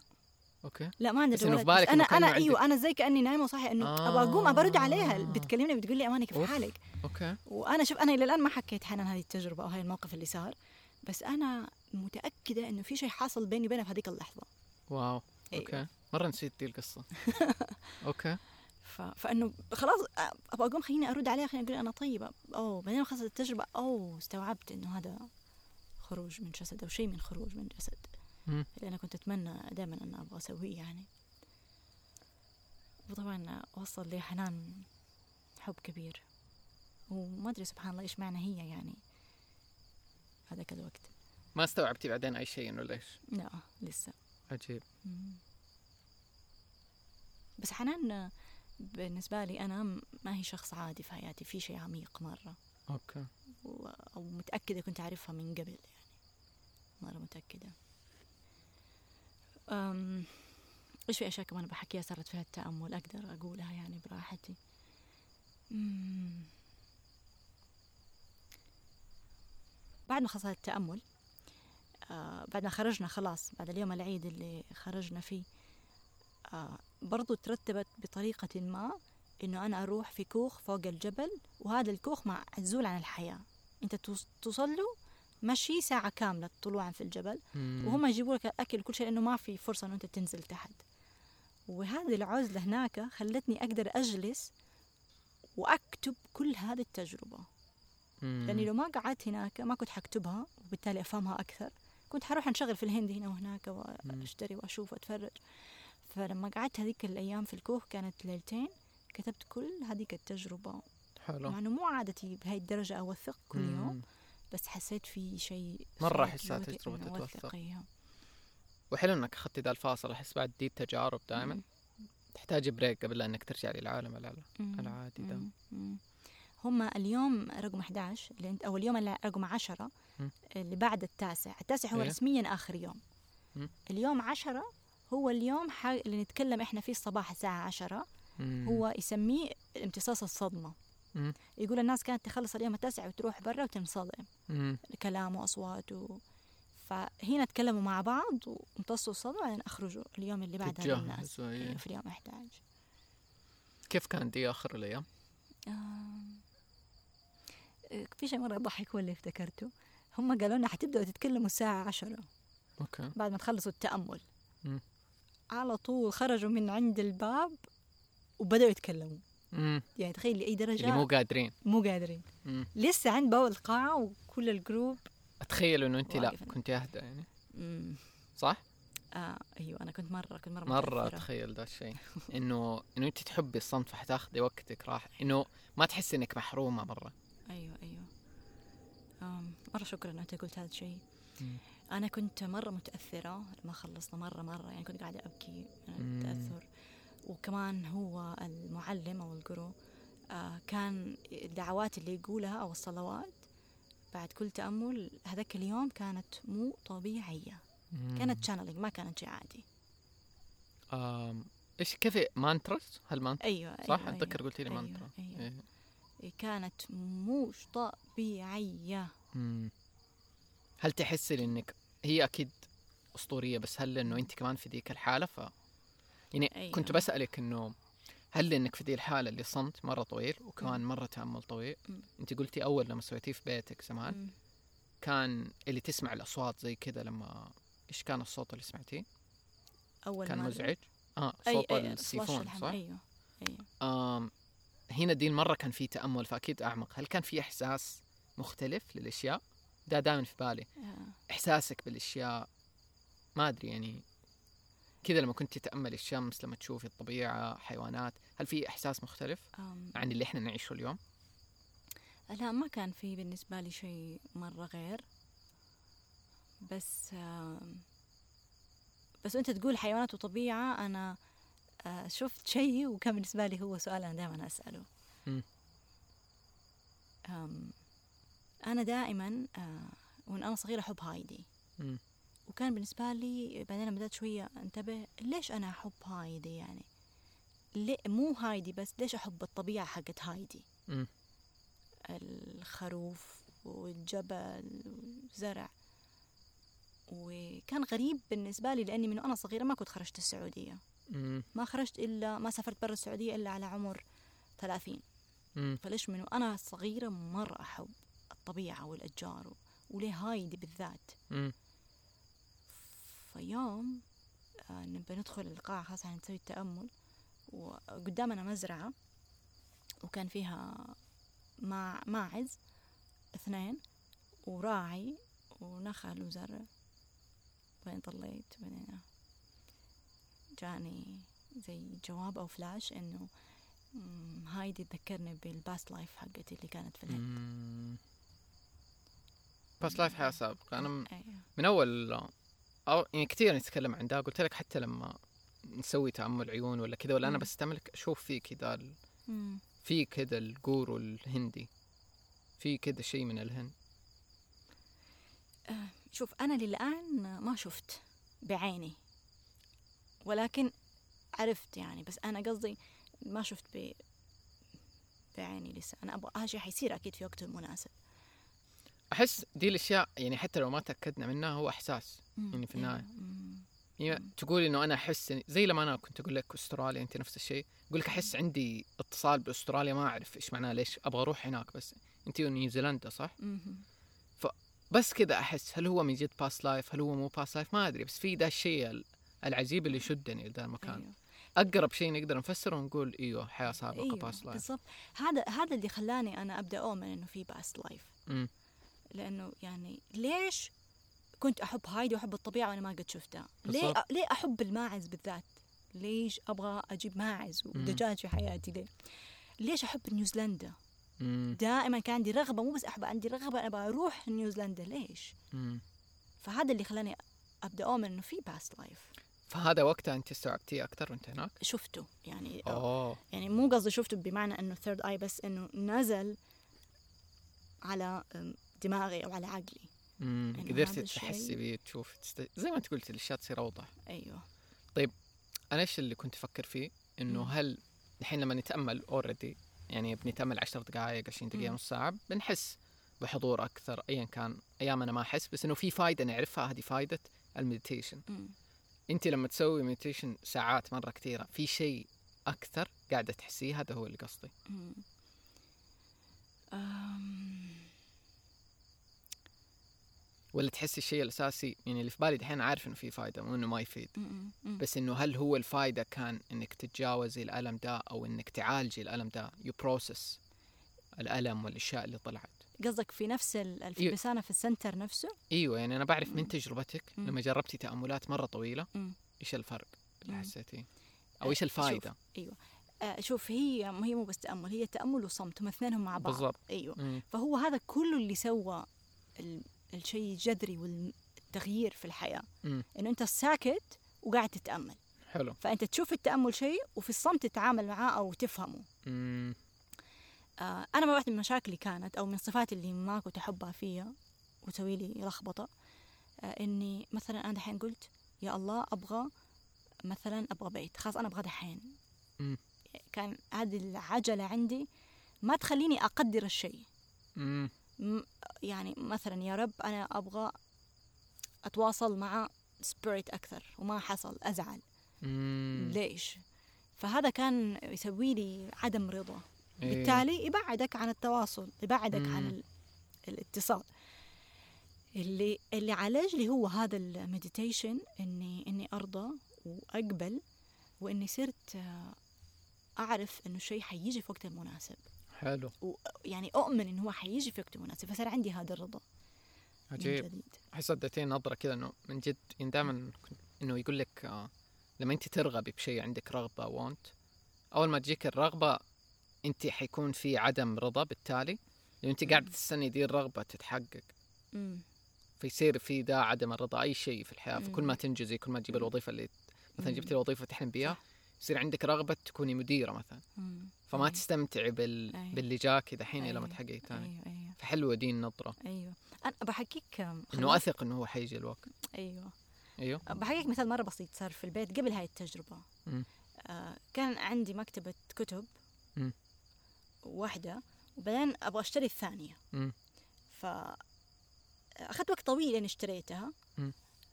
و... وكنت مرة أبغاها يعني خلاص مرة من زمان أبغاها و...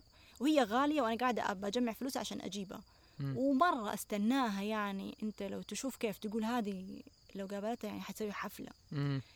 فلما جبتها البيت أخيرا وركبوها لي وحطيت الكتب وطلع شكلها رهيب قلت امم يبغى لي أجيب كمان واحدة ثالثة اوه يس تعرف محمد مره صدمت من نفسي مم. طب إنه اقنعي باللي دوبها وصلت مرة ده إحنا في الحياة يعني أنا كثير من الاشياء اللي عندي اليوم. لو قبل عشر سنين كنت أحلم بيها. بس زي اللي دحين طب بحس بقيمتها.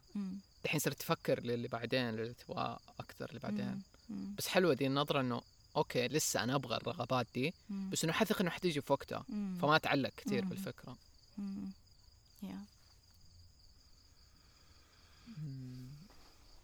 كم صرنا؟ مو مهم الوقت مو مهم أم بس أبغاك أنت تكملي. هل تحسي طيب. حكيتي اللي كنت تبغيه عن ال... خليني عشان أنا بدخل بعدين في الأسئلة يعني بس طيب. اشياء أم، كيف كان أصلا لما رجعت تتكلم الناس؟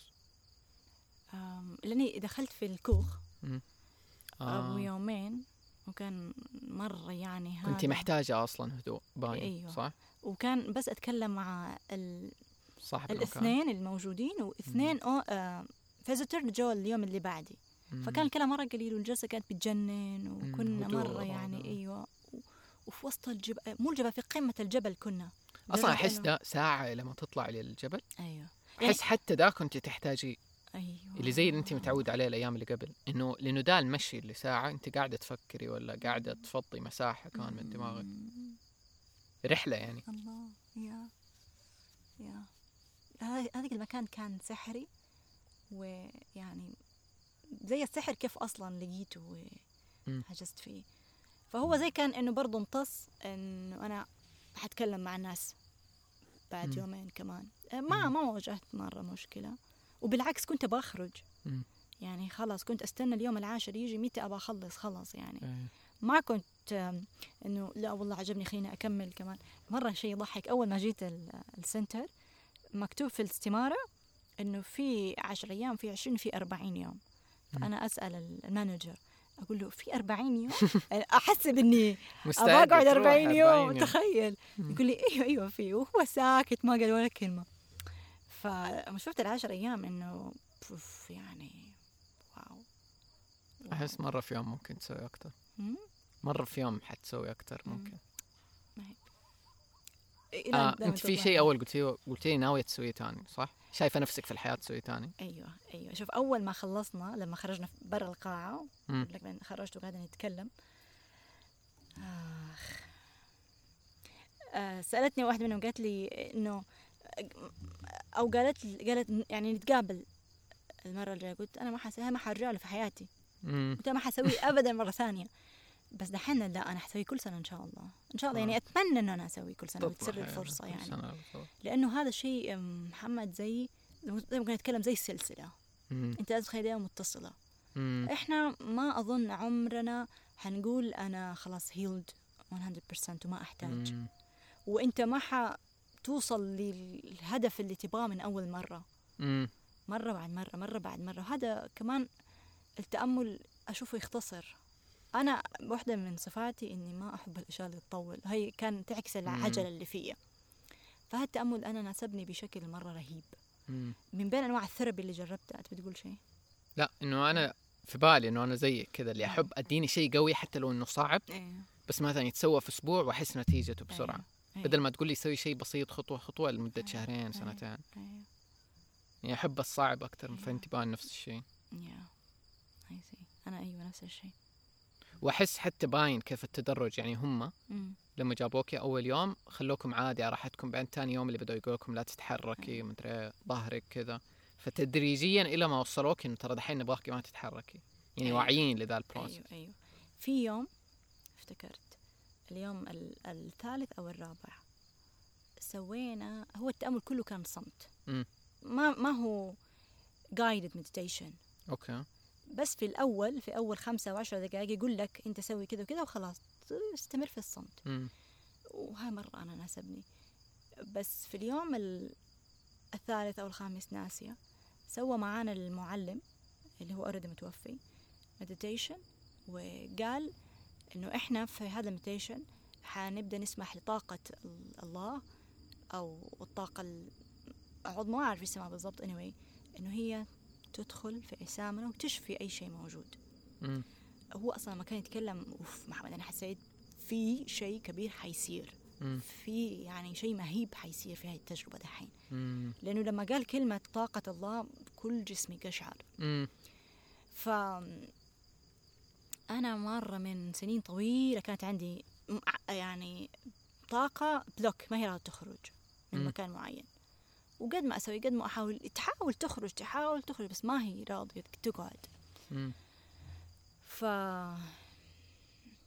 ففي هذاك اليوم آه، بدأنا نسوي معاه التأمل هذا بدأنا نتخيل إنه الطاقة مو ما نتخيل مم. هي فعلا تصير مم. حتى هو كان يقول إنه هو مو خيال مم. وقال كان يقول شوفوا أنتم بنفسكم وأنا كنت في أوقات مثلا يقول لنا لا، مثلا أنا أنا أو في الوقت اللي أنا أقول لي هذه الطاقة إنه أدخلي من هنا وأخرجي من هنا وأتخيلها. لما أتخيلها ما تدخل. هي مم. تدخل لما تبى تدخل. مم. فلما كان خيالي يسبق ما تدخل هي تجي هي هي طاقة حقيقية موجودة. وواحده من الأشياء اللي صارت فيها التأمل إنه إحنا قدرنا يعني نتعامل مع طاقتنا إحنا. غير هاي الطاقة مم. الإلهية طاقتك أنت في جسمك. توعي لها كأنه. إيوه وتقدر تتحكم بيها. هل- نقدر نقول أنا على طول أول شيء جاء في بالي ما قلت لي إنه اللي هي نفس الشيء إنه تشي ولا برانا ولا. كذا زي اللي سووا تشي كون. إنه هو يقول لك في طاقة الحياة دي اللي أصلا تتدفق من كل مكان وموجودة جوتك كيف تبدأ تحسيها جوا جسمك هل هي. نفس الشيء؟ maybe. I'm not sure بس إيوه. إنه يعني طاقة الحياة. إيوه. هو أساميها ترى تختلف إيوه. في الثقافات كل واحد سماها شيء يا يعني شوف هذه طاقة الحياة أو طاقة الله اللي هو سواها في المثال اللي ححكيك دحين كانت غير اللي إحنا كنا نتحكم فيها في كل تأمل. حلو. فكنا كان هو يعلمنا إنه تشوفها تمر على الجبين بعدين تمر على العين تشوف أو تحس بيها. وفعليا مو تتخيل. زي الدغدغة أو الكهرباء؟ زي كهرباء. أو زي زي لما يدك تنمل طاقة. صح؟ لا. ها. مو زي التنميل. زي طاقة قاعدة تتحرك. أوكي. حتى مو إنه كهرباء بس قد ما أقول إنها هي طاقة قاعدة تتحرك. فانت انت أنت تمشي أنت تقول لها أوكي الخد تحس بها في الخد هو كان أول يوم بدأوا معنا بس هنا الخشم وبين الخشم والفم هاي المنطقة مم. قالوا لنا بس حطوا الفوكس هنا تخيل يوم كامل بطول بعرض أنت بس هنا تركز أنت تقول إنه إيش أنت؟ مشر على فوق آه، شفتي صح؟ أيوه أيوه ما. بين الشفة والأنف إيه. هاي المنطقة تركز عليها أيوه مم. فأنا وقتها إنه إيش هاي الفضاوة يعني ما كنت أركز مم. في يوم من الأيام كان التمرين واستمر الأيام اللي بعدها إنه نمسح كل جسمي بهاي الطاقة. مم. فيوم من الأيام أنا اليوم الثاني أو الثالث خلاص طفشانة وتعبانة وخلاص. مم. وقاعدة. كذا ما أسوي. ماني مم. قاعدة أسوي practice بعدين جاني صوت مرة واضح. قال لي practice زي لا تضيع الوقت. مم. وبس سمعت هذا الصوت. تربعت. ومن هذاك اليوم ما فكرت خلاص صرت بس ألتزم إني أسوي practice لا لو كان شيء حقيقي وهذا الصوت قال لي سوي practice فأنا ما بفوت شيء. فكل ما تسوي أنت هذا ال practice كل ما تحس بهذه الطاقه أكثر. كل ما تسوي كل ما تحس وكل ما تكون صادق مع نفسك. أنا حسيت اليوم ولا ما حسيت؟ إنه في الأخير يعني هي حتبان بصدقك أنت مو إنه أنت تقاوم إنه في بس هي ما هي موجودة. أو قصدي أقول أنا حاسة بيها وأنت ما أنت حاسس. إنه تكون صادق مع نفسك وهي حتبدأ تمشي. أحس مرة متخيل معاكي ومتخيل كيف صعب إنك توصفيه زي كذا لا أحد ما احسه مم. بس قاعد أتخيل زي كيف إحنا نحرك يدنا ولا رجلنا. إحنا ترى ما نفكر في ذا الشيء. بس لو أنا أقول لك حر... قولي لي كيف أنت بتحرك يدك ما حتعرف تشرحي. خلاص هو أنا بس كذا هي تتحرك. أنت ما بتأمريها حتى ما بتحسي بس خلاص إحنا تعودنا أيوة. على ده فما إحنا مستوعبين أيوه فزي كأنه أنت وعيتي لكيف دي مم. برضو تتحرك جزء. ثاني ما كنت أيوة. منتبهة له أيوة. وهذه الطاقة أصلا أع... يعني أكبر من المادي جسمك المادي. امم أكبر من حركة اليد من حركة رأسي. جاء في بالي إنه فاكره لما نتكلم عن الشاكرات ويقول لك شاكرا التاج إنه هي الشاكرا اللي متصلة بالمصدر بالله بالخالق بكذا. مم. فتيجي منها هذه الطاقة هل قالوا مم. شيء عن ده؟ يعني هل دي طاقة لها علاقة بكذا إنه هي تجي من المصدر من التاج؟ آه لا ما قال شيء. شيء ثاني ما هو أيوة، نفس المفهوم أيوة. يعني. أيوه. أوكي. أم في مفهوم مرة يعني مرة مهم بالنسبة لي. هذه الطاقة هي اللي تسوي الشفاء. أوكي. لأنه أنت عارف إحنا كل أمراضنا الجسدية مم. حتى والنفسية هي بدأت من إنه صار block للطاقة في جسمك. أوكي. م- مثلا مثلا تأتأة طفل يتأتئ. أو واحد كبير يتأتئ لأنه في صار block عند الحلق. أوكي. فهي الطاقة توقفت. مم. فهذه الطاقة اللي هي من عندك أو مم. الطاقة الأكبر هي من عند الله لما تجي تكون يعني أقوى من هذه الطاقة الصغيرة مم. العالقة وهي تمشيها بالتالي تحل الشفاء مم. فالفكرة اللي أنا بوصلها إنه إحنا نحط تركيزنا واهتمامنا بهذه الطاقة أكثر من وسائل العلاج الثانية مم. لأنه هي ممكن تسوي الشفاء في وقت مرة سريع وبدون بدون كل اللغوه صارت يا يا.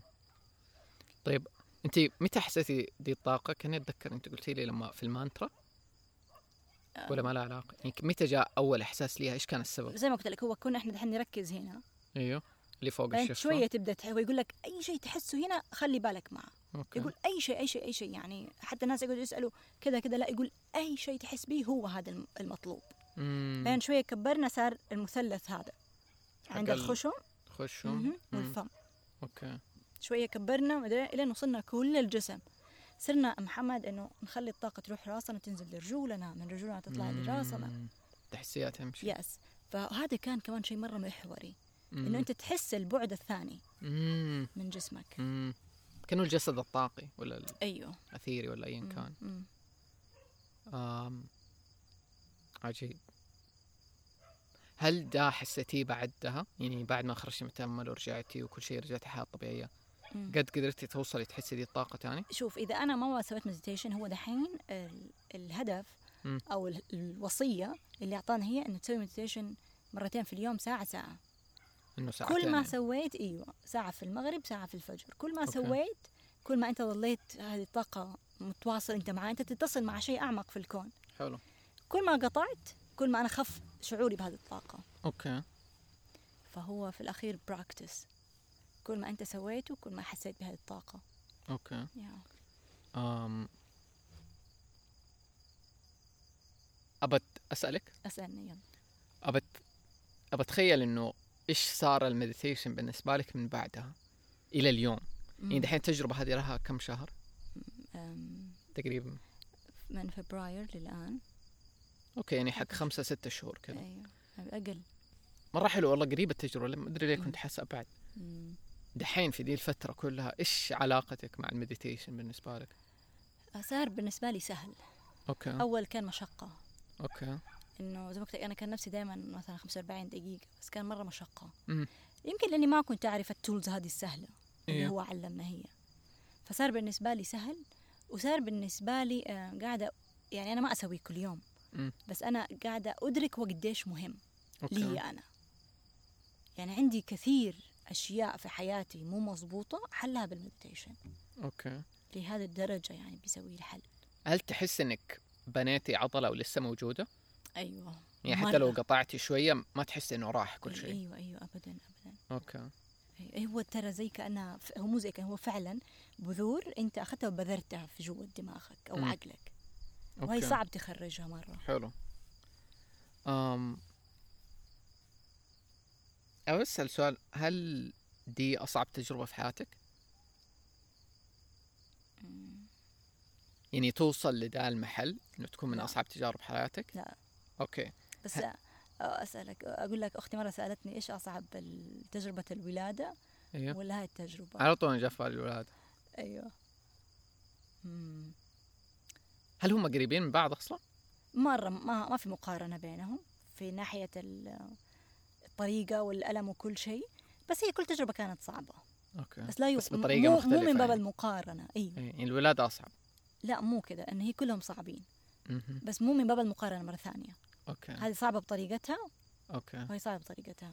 Okay. أم هل مردودها كان يعني من قصدي من كل التجارب أنا إيش قصدي ترى؟ عشان ممكن مم. أوضحها أكثر إنه كصعوبة. قصدي من ناحية إنه أماني اللي جربت أنواع صيام عن الأكل أو أنواع دايت يعني انت جربتي تكوني vegan جربتي. تكوني. raw vegan تاكلي اكل. حي جربتي إنه أصلا ما تاكلي تصومي. على العصاير على الموية على غيره. من كل دي التجارب يوغا غيره هل دي الأصعب كعادة أخذتيها فهمتي أيوه هذا الأصعب هذه الأصعب هاي تسعة أيام هي الأصعب هل مردودها كان الأعلى؟ أم، ما أقدر أقول أيوه لأنه الأشياء اللي سويتها قبل هي اللي وصلتني لهذا مم. ال meditation Okay. حلو. في واحدة من الأشياء اللي كان مرة حلوة يقولها المعلم كان يقول كل واحد منكم هنا لأنه هو بذر بذرة في حياته. امم وصلته هنا. صح. وأحس ده اللي أنا من أول قاعد أفكر إنه ليش أنت آخر يوم كلهم راحوا متحمسين يتكلموا بس أنت لا. بس ده يجاوب إنه أنت مريتي في تجربة حياة غير من من بدري أنت ماخذة هذا الطريق أصلا يعني. مم. فيفرق. يعني حتى وعيك ليله زي لما نقول لما تقري كتاب تقريه بعد عشر سنين نظرتك له حتتغير مم. لأنه أنت. أخذتي مفاهيم جديدة وعي جديد حت ممكن حتتفكر. لك رموز في الكتاب ما كنت شايفتها اول تقولي واو كيف أتكلم عن ده. بعد ما خرجنا واحدة من البنات تقول لي أنت زي إنه كم مرة جربتيها okay قلت لها أول مرة قالت أنت خلقتي أو أنت ولدتي لهذا التأمل Wow لأنه ه- أيوة. هذه واحدة من اللي حاضرة هناك أيوه هندية صح؟ أيوة. قلتي لي أيوه wow. Wow آم. إيش مم. أعطتك دي التجربة؟ لو انت جاوبتي أشياء كثير بس لو تبي مم. تلخصيها انت إيش إحساسك دحين لما اسالك ده السؤال؟ إيش تحسي أعطتك؟ أم، أعطتني أكثر شيء الاستسلام امم لأنه كل البروسيس اللي كان يصير وقتها كان استسلام عارفين الاستسلام؟ لأنه أحس إنه تقول استسلام كأنه شيء ضعيف. أيوة هم كده إحنا عرفناه. قصدي مثلا لما كنت أشوف أخطائي كنت مم. أنت بس استسلم لا تسوي شيء. سيبها. لما كنت أشوف حاجة تفرحني استسلم لها. امم يعني لا تفرح لا تزعل لا تقاوم حاجة بس شوفها. آه وأصلا جلستك أنت في هذا الصمت والقعدة اللي ما فيها ولا حركة هذا استسلام. امم ومفهوم الإسلام كله أصلا هو فيه استسلام. امم يا فخلتني أشوف هذا الشيء من هذا الجانب. أشوف الإسلام أو الله أو أشوفني من جانب إنسانة سلمت وأنا يعني جيت هذا المكان ودخلته وأنا فعلا سلمت نفسي كأني مم. لهذه التجربة. وقاعد في حالة من الاستسلام لما سيحصل. أحس مو بعيد جدا يكون أحد بيسمع ده البودكاست وهو في باله سواء من قبل أو لما سمع مم. يبغى يعني يحط نية إنه يمكن يبغى يجرب دي التجربة مم. إيش إيش ممكن تقولي له؟ آه، أول شيء بقول إنه اكتبوا لنا بليز لو أحد يجرب خليه يكتب عشان نقرأ في التعليقات آه، أقول له طبعا آه، روح وحيجي وقتك المناسب. و- ولا تتردد أبدا يعني على قد ما هي صعبة زي ما أنا وصفت آه، وهي صعوبتها أصلا تعتمد عليك أنت بس على قد ما هي تجربة ما يشبه لها شيء أبدا مم. بين كل الثربيات اللي سويتها. محمد كان كلنا في صمت. يعني أنت تشوف أشياء بس ما حتتفاعل معها بصراخ ببكاء. برفض. ما تقدر أصلا كل ساكت فما حد قاعد يزعج الثاني. كل مستسلم مم. الكل ساكت مم. يعني زي ما قلت لك التجربة اللي كنت أقول جاتها الطاقة حقت الله مم.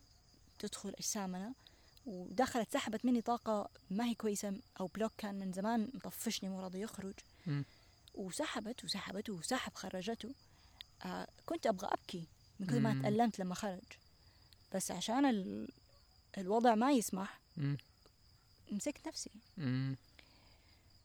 فأنا هذا الشيء كان مرة مناسبني إنه هي صمت تام ما أدري ليش قلت هالكلام دحين بس المهم إنه اللي كنت أنت تقوله يروح إيش, أقول له إنه مرة مرة يروح لها. مرة يروح لها أيوة هاي اللي كنت أقوله إنه therapy أو cleansing أو healing. بطريقة ما تشبهها أي طريقة ثانية مم. هو يكفي إنه يعني بودا وصلت له هذه الطريقة مم. ووصلها لنا أحس مرة يعني قلت لك ده قبل وبقول لك هو. تاني إنه كل مرة أحس ما دي القصة حتذكر ذا الشيء إنه أنت مرة قوية إنه مريت بده. ومن جد لأنك مريت بده واستحملتي وسويتيه بممكن أصعب طريقة تقدري تسوي أي شيء تاني في حياتك. حقيقي. و thank you مرة إنه حكيتي دي القصة في البودكاست. يعني مرة يعني لي ومرة يعني للناس اللي يسمعوا ويحبوكي واللي أصلا مهتمين بموضوع الصيام عن الكلام كل دي الاشياء لأنه أنا أشوف الناس اللي يسمعوا البودكاست يحبوا ده الموضوع. يمكن أول مقطع ترى نزلته في البودكاست كان تجربة ما كان أصلا بودكاست كنت بس جربت اسجل مقطع أحكي إنه أنا جربت أصوم يوم واحد عن الكلام بس. كيف في ناس كانوا متحمسين يعني أعرف إن ترى ده الشيء يشد الناس الناس مم. نفسهم اللي يجربوا الصمت مم. فأنا متأكد انها حتضيف لناس مرة كثير. فثانك يو أول شيء مرة شكرا لك أنت. يعني أنت لما قلت لي نسجلها بودكاست أنا واو كيف جاته هذه الفكرة؟ مرة أنا على طول شفتها. مرة. فوالله مرة شكرا من قلبي دائما وأبدا لك وشكرا دائما أنه أنت بتحتوي كل هذه الأفكار الرهيبة اللي عندي ولا عند أي أحد بيشوف شيء أو بيظن بشيء بيوند يعني. أم في شيء بقوله لما قلت على الصمت آه، في تجربة هي ترى الصمت سهل. مم. إنه أنت تقعد ساكت لو عندك الظروف آه، سهل حتسكت. بس التحدي كان في الجلسة. ما مرة تجربة ثانية يعني أنت اللي حكيتيه ده تجربة ثانية تماما. يعني حتى اللي أنت مريتي فيه في بيتك شيء ثاني زي. كشيء في يعني حتى أنا دي لما سجلتها اللي أنا صمت يوم واحد في ناس تحمسوا جربوا كذا. اللي وسط أهلهم مدري إيه. هذه أنا كنت أستعمل أظن فيها جوال. بس اللي أعرف إنه الناس عندهم الدافع ده اللي حتى لو ما جربوه بالصورة الكبيرة يبغوا يجربوا إيش. يعني. إنه حلو أجرب أصوم شوية أهدى. ما أفكر يبغوا الناس. أحس فيه. تعرف آه، في القرآن مكتوب كم مرة؟ إيش؟ ولن أكلم اليوم إنسيا. إني امم نذرت للرحمن صوما فلن أكلم اليوم إنسيا. يعني هذا أصلا موجود yes. ك يعني ك practice للروح. أمم، ما حنشبك مع الروح قد ما حنشبك لما نكون في سكون. أمم، هذا شيء ما حنختلف عليه. فأفتكر مرة من المرات لما حكيت واحدة من البنات عن الصوم اللي سويته في البيت إنه مرة استغربت إيش هذا؟ إيه كيف يعني ليه أصلا تسوي زي كذا؟ ليش هذه الفكرة؟ بس إنه لأنه إحنا ما ربطنا أو ما أحد يقول لنا إنه موجود في القرآن أو. موجود في الطريق الروحي أو موجود لك أنت عشان تشبك مع شيء جوتك. تبغاه فهو ترى سهل كصمت بس مو سهل لأنه ما إحنا متعودين عليه. وما نسمع به وأغلبنا طول الوقت بنتكلم بنتكلم بنتكلم بنتكلم أو بالتلفزيون أو بنسمع أصوات يا مرة عجيب أم أحس لو أحد سوى دي التجربة في أي يوم يعني. كان دي الحلقة ملهمة لينه إنه يقول لنا أبى أقول لك. يعني لو كتبه في أي مكان بس لو في أحد يبغى يوصل لك أنا عارف أنت على ال social media اليوم عارف في موقعك. شغال ولا شغال أيوه هل في لسه. طريقة الناس ممكن يوصلوا لك بيها ولا أنت دحين يعني مبعدة تمام فاصلة في إيميل في شيء أيوه لا أنا حاسة إنه لا يعني بعيده فاصلة مرة صح؟ أيوه بس okay. يعني موقعي موجود فلو إيه. أحد مثلا كتب شيء في ال comment ات آه، حيوصل لي يعني. إيه حلو. أوكي. وححب إني أرد أكيد. Okay. مرة thank you again و... شكرا أنت آه سو هابي الحمد لله. حنسجل حلقات ان شاء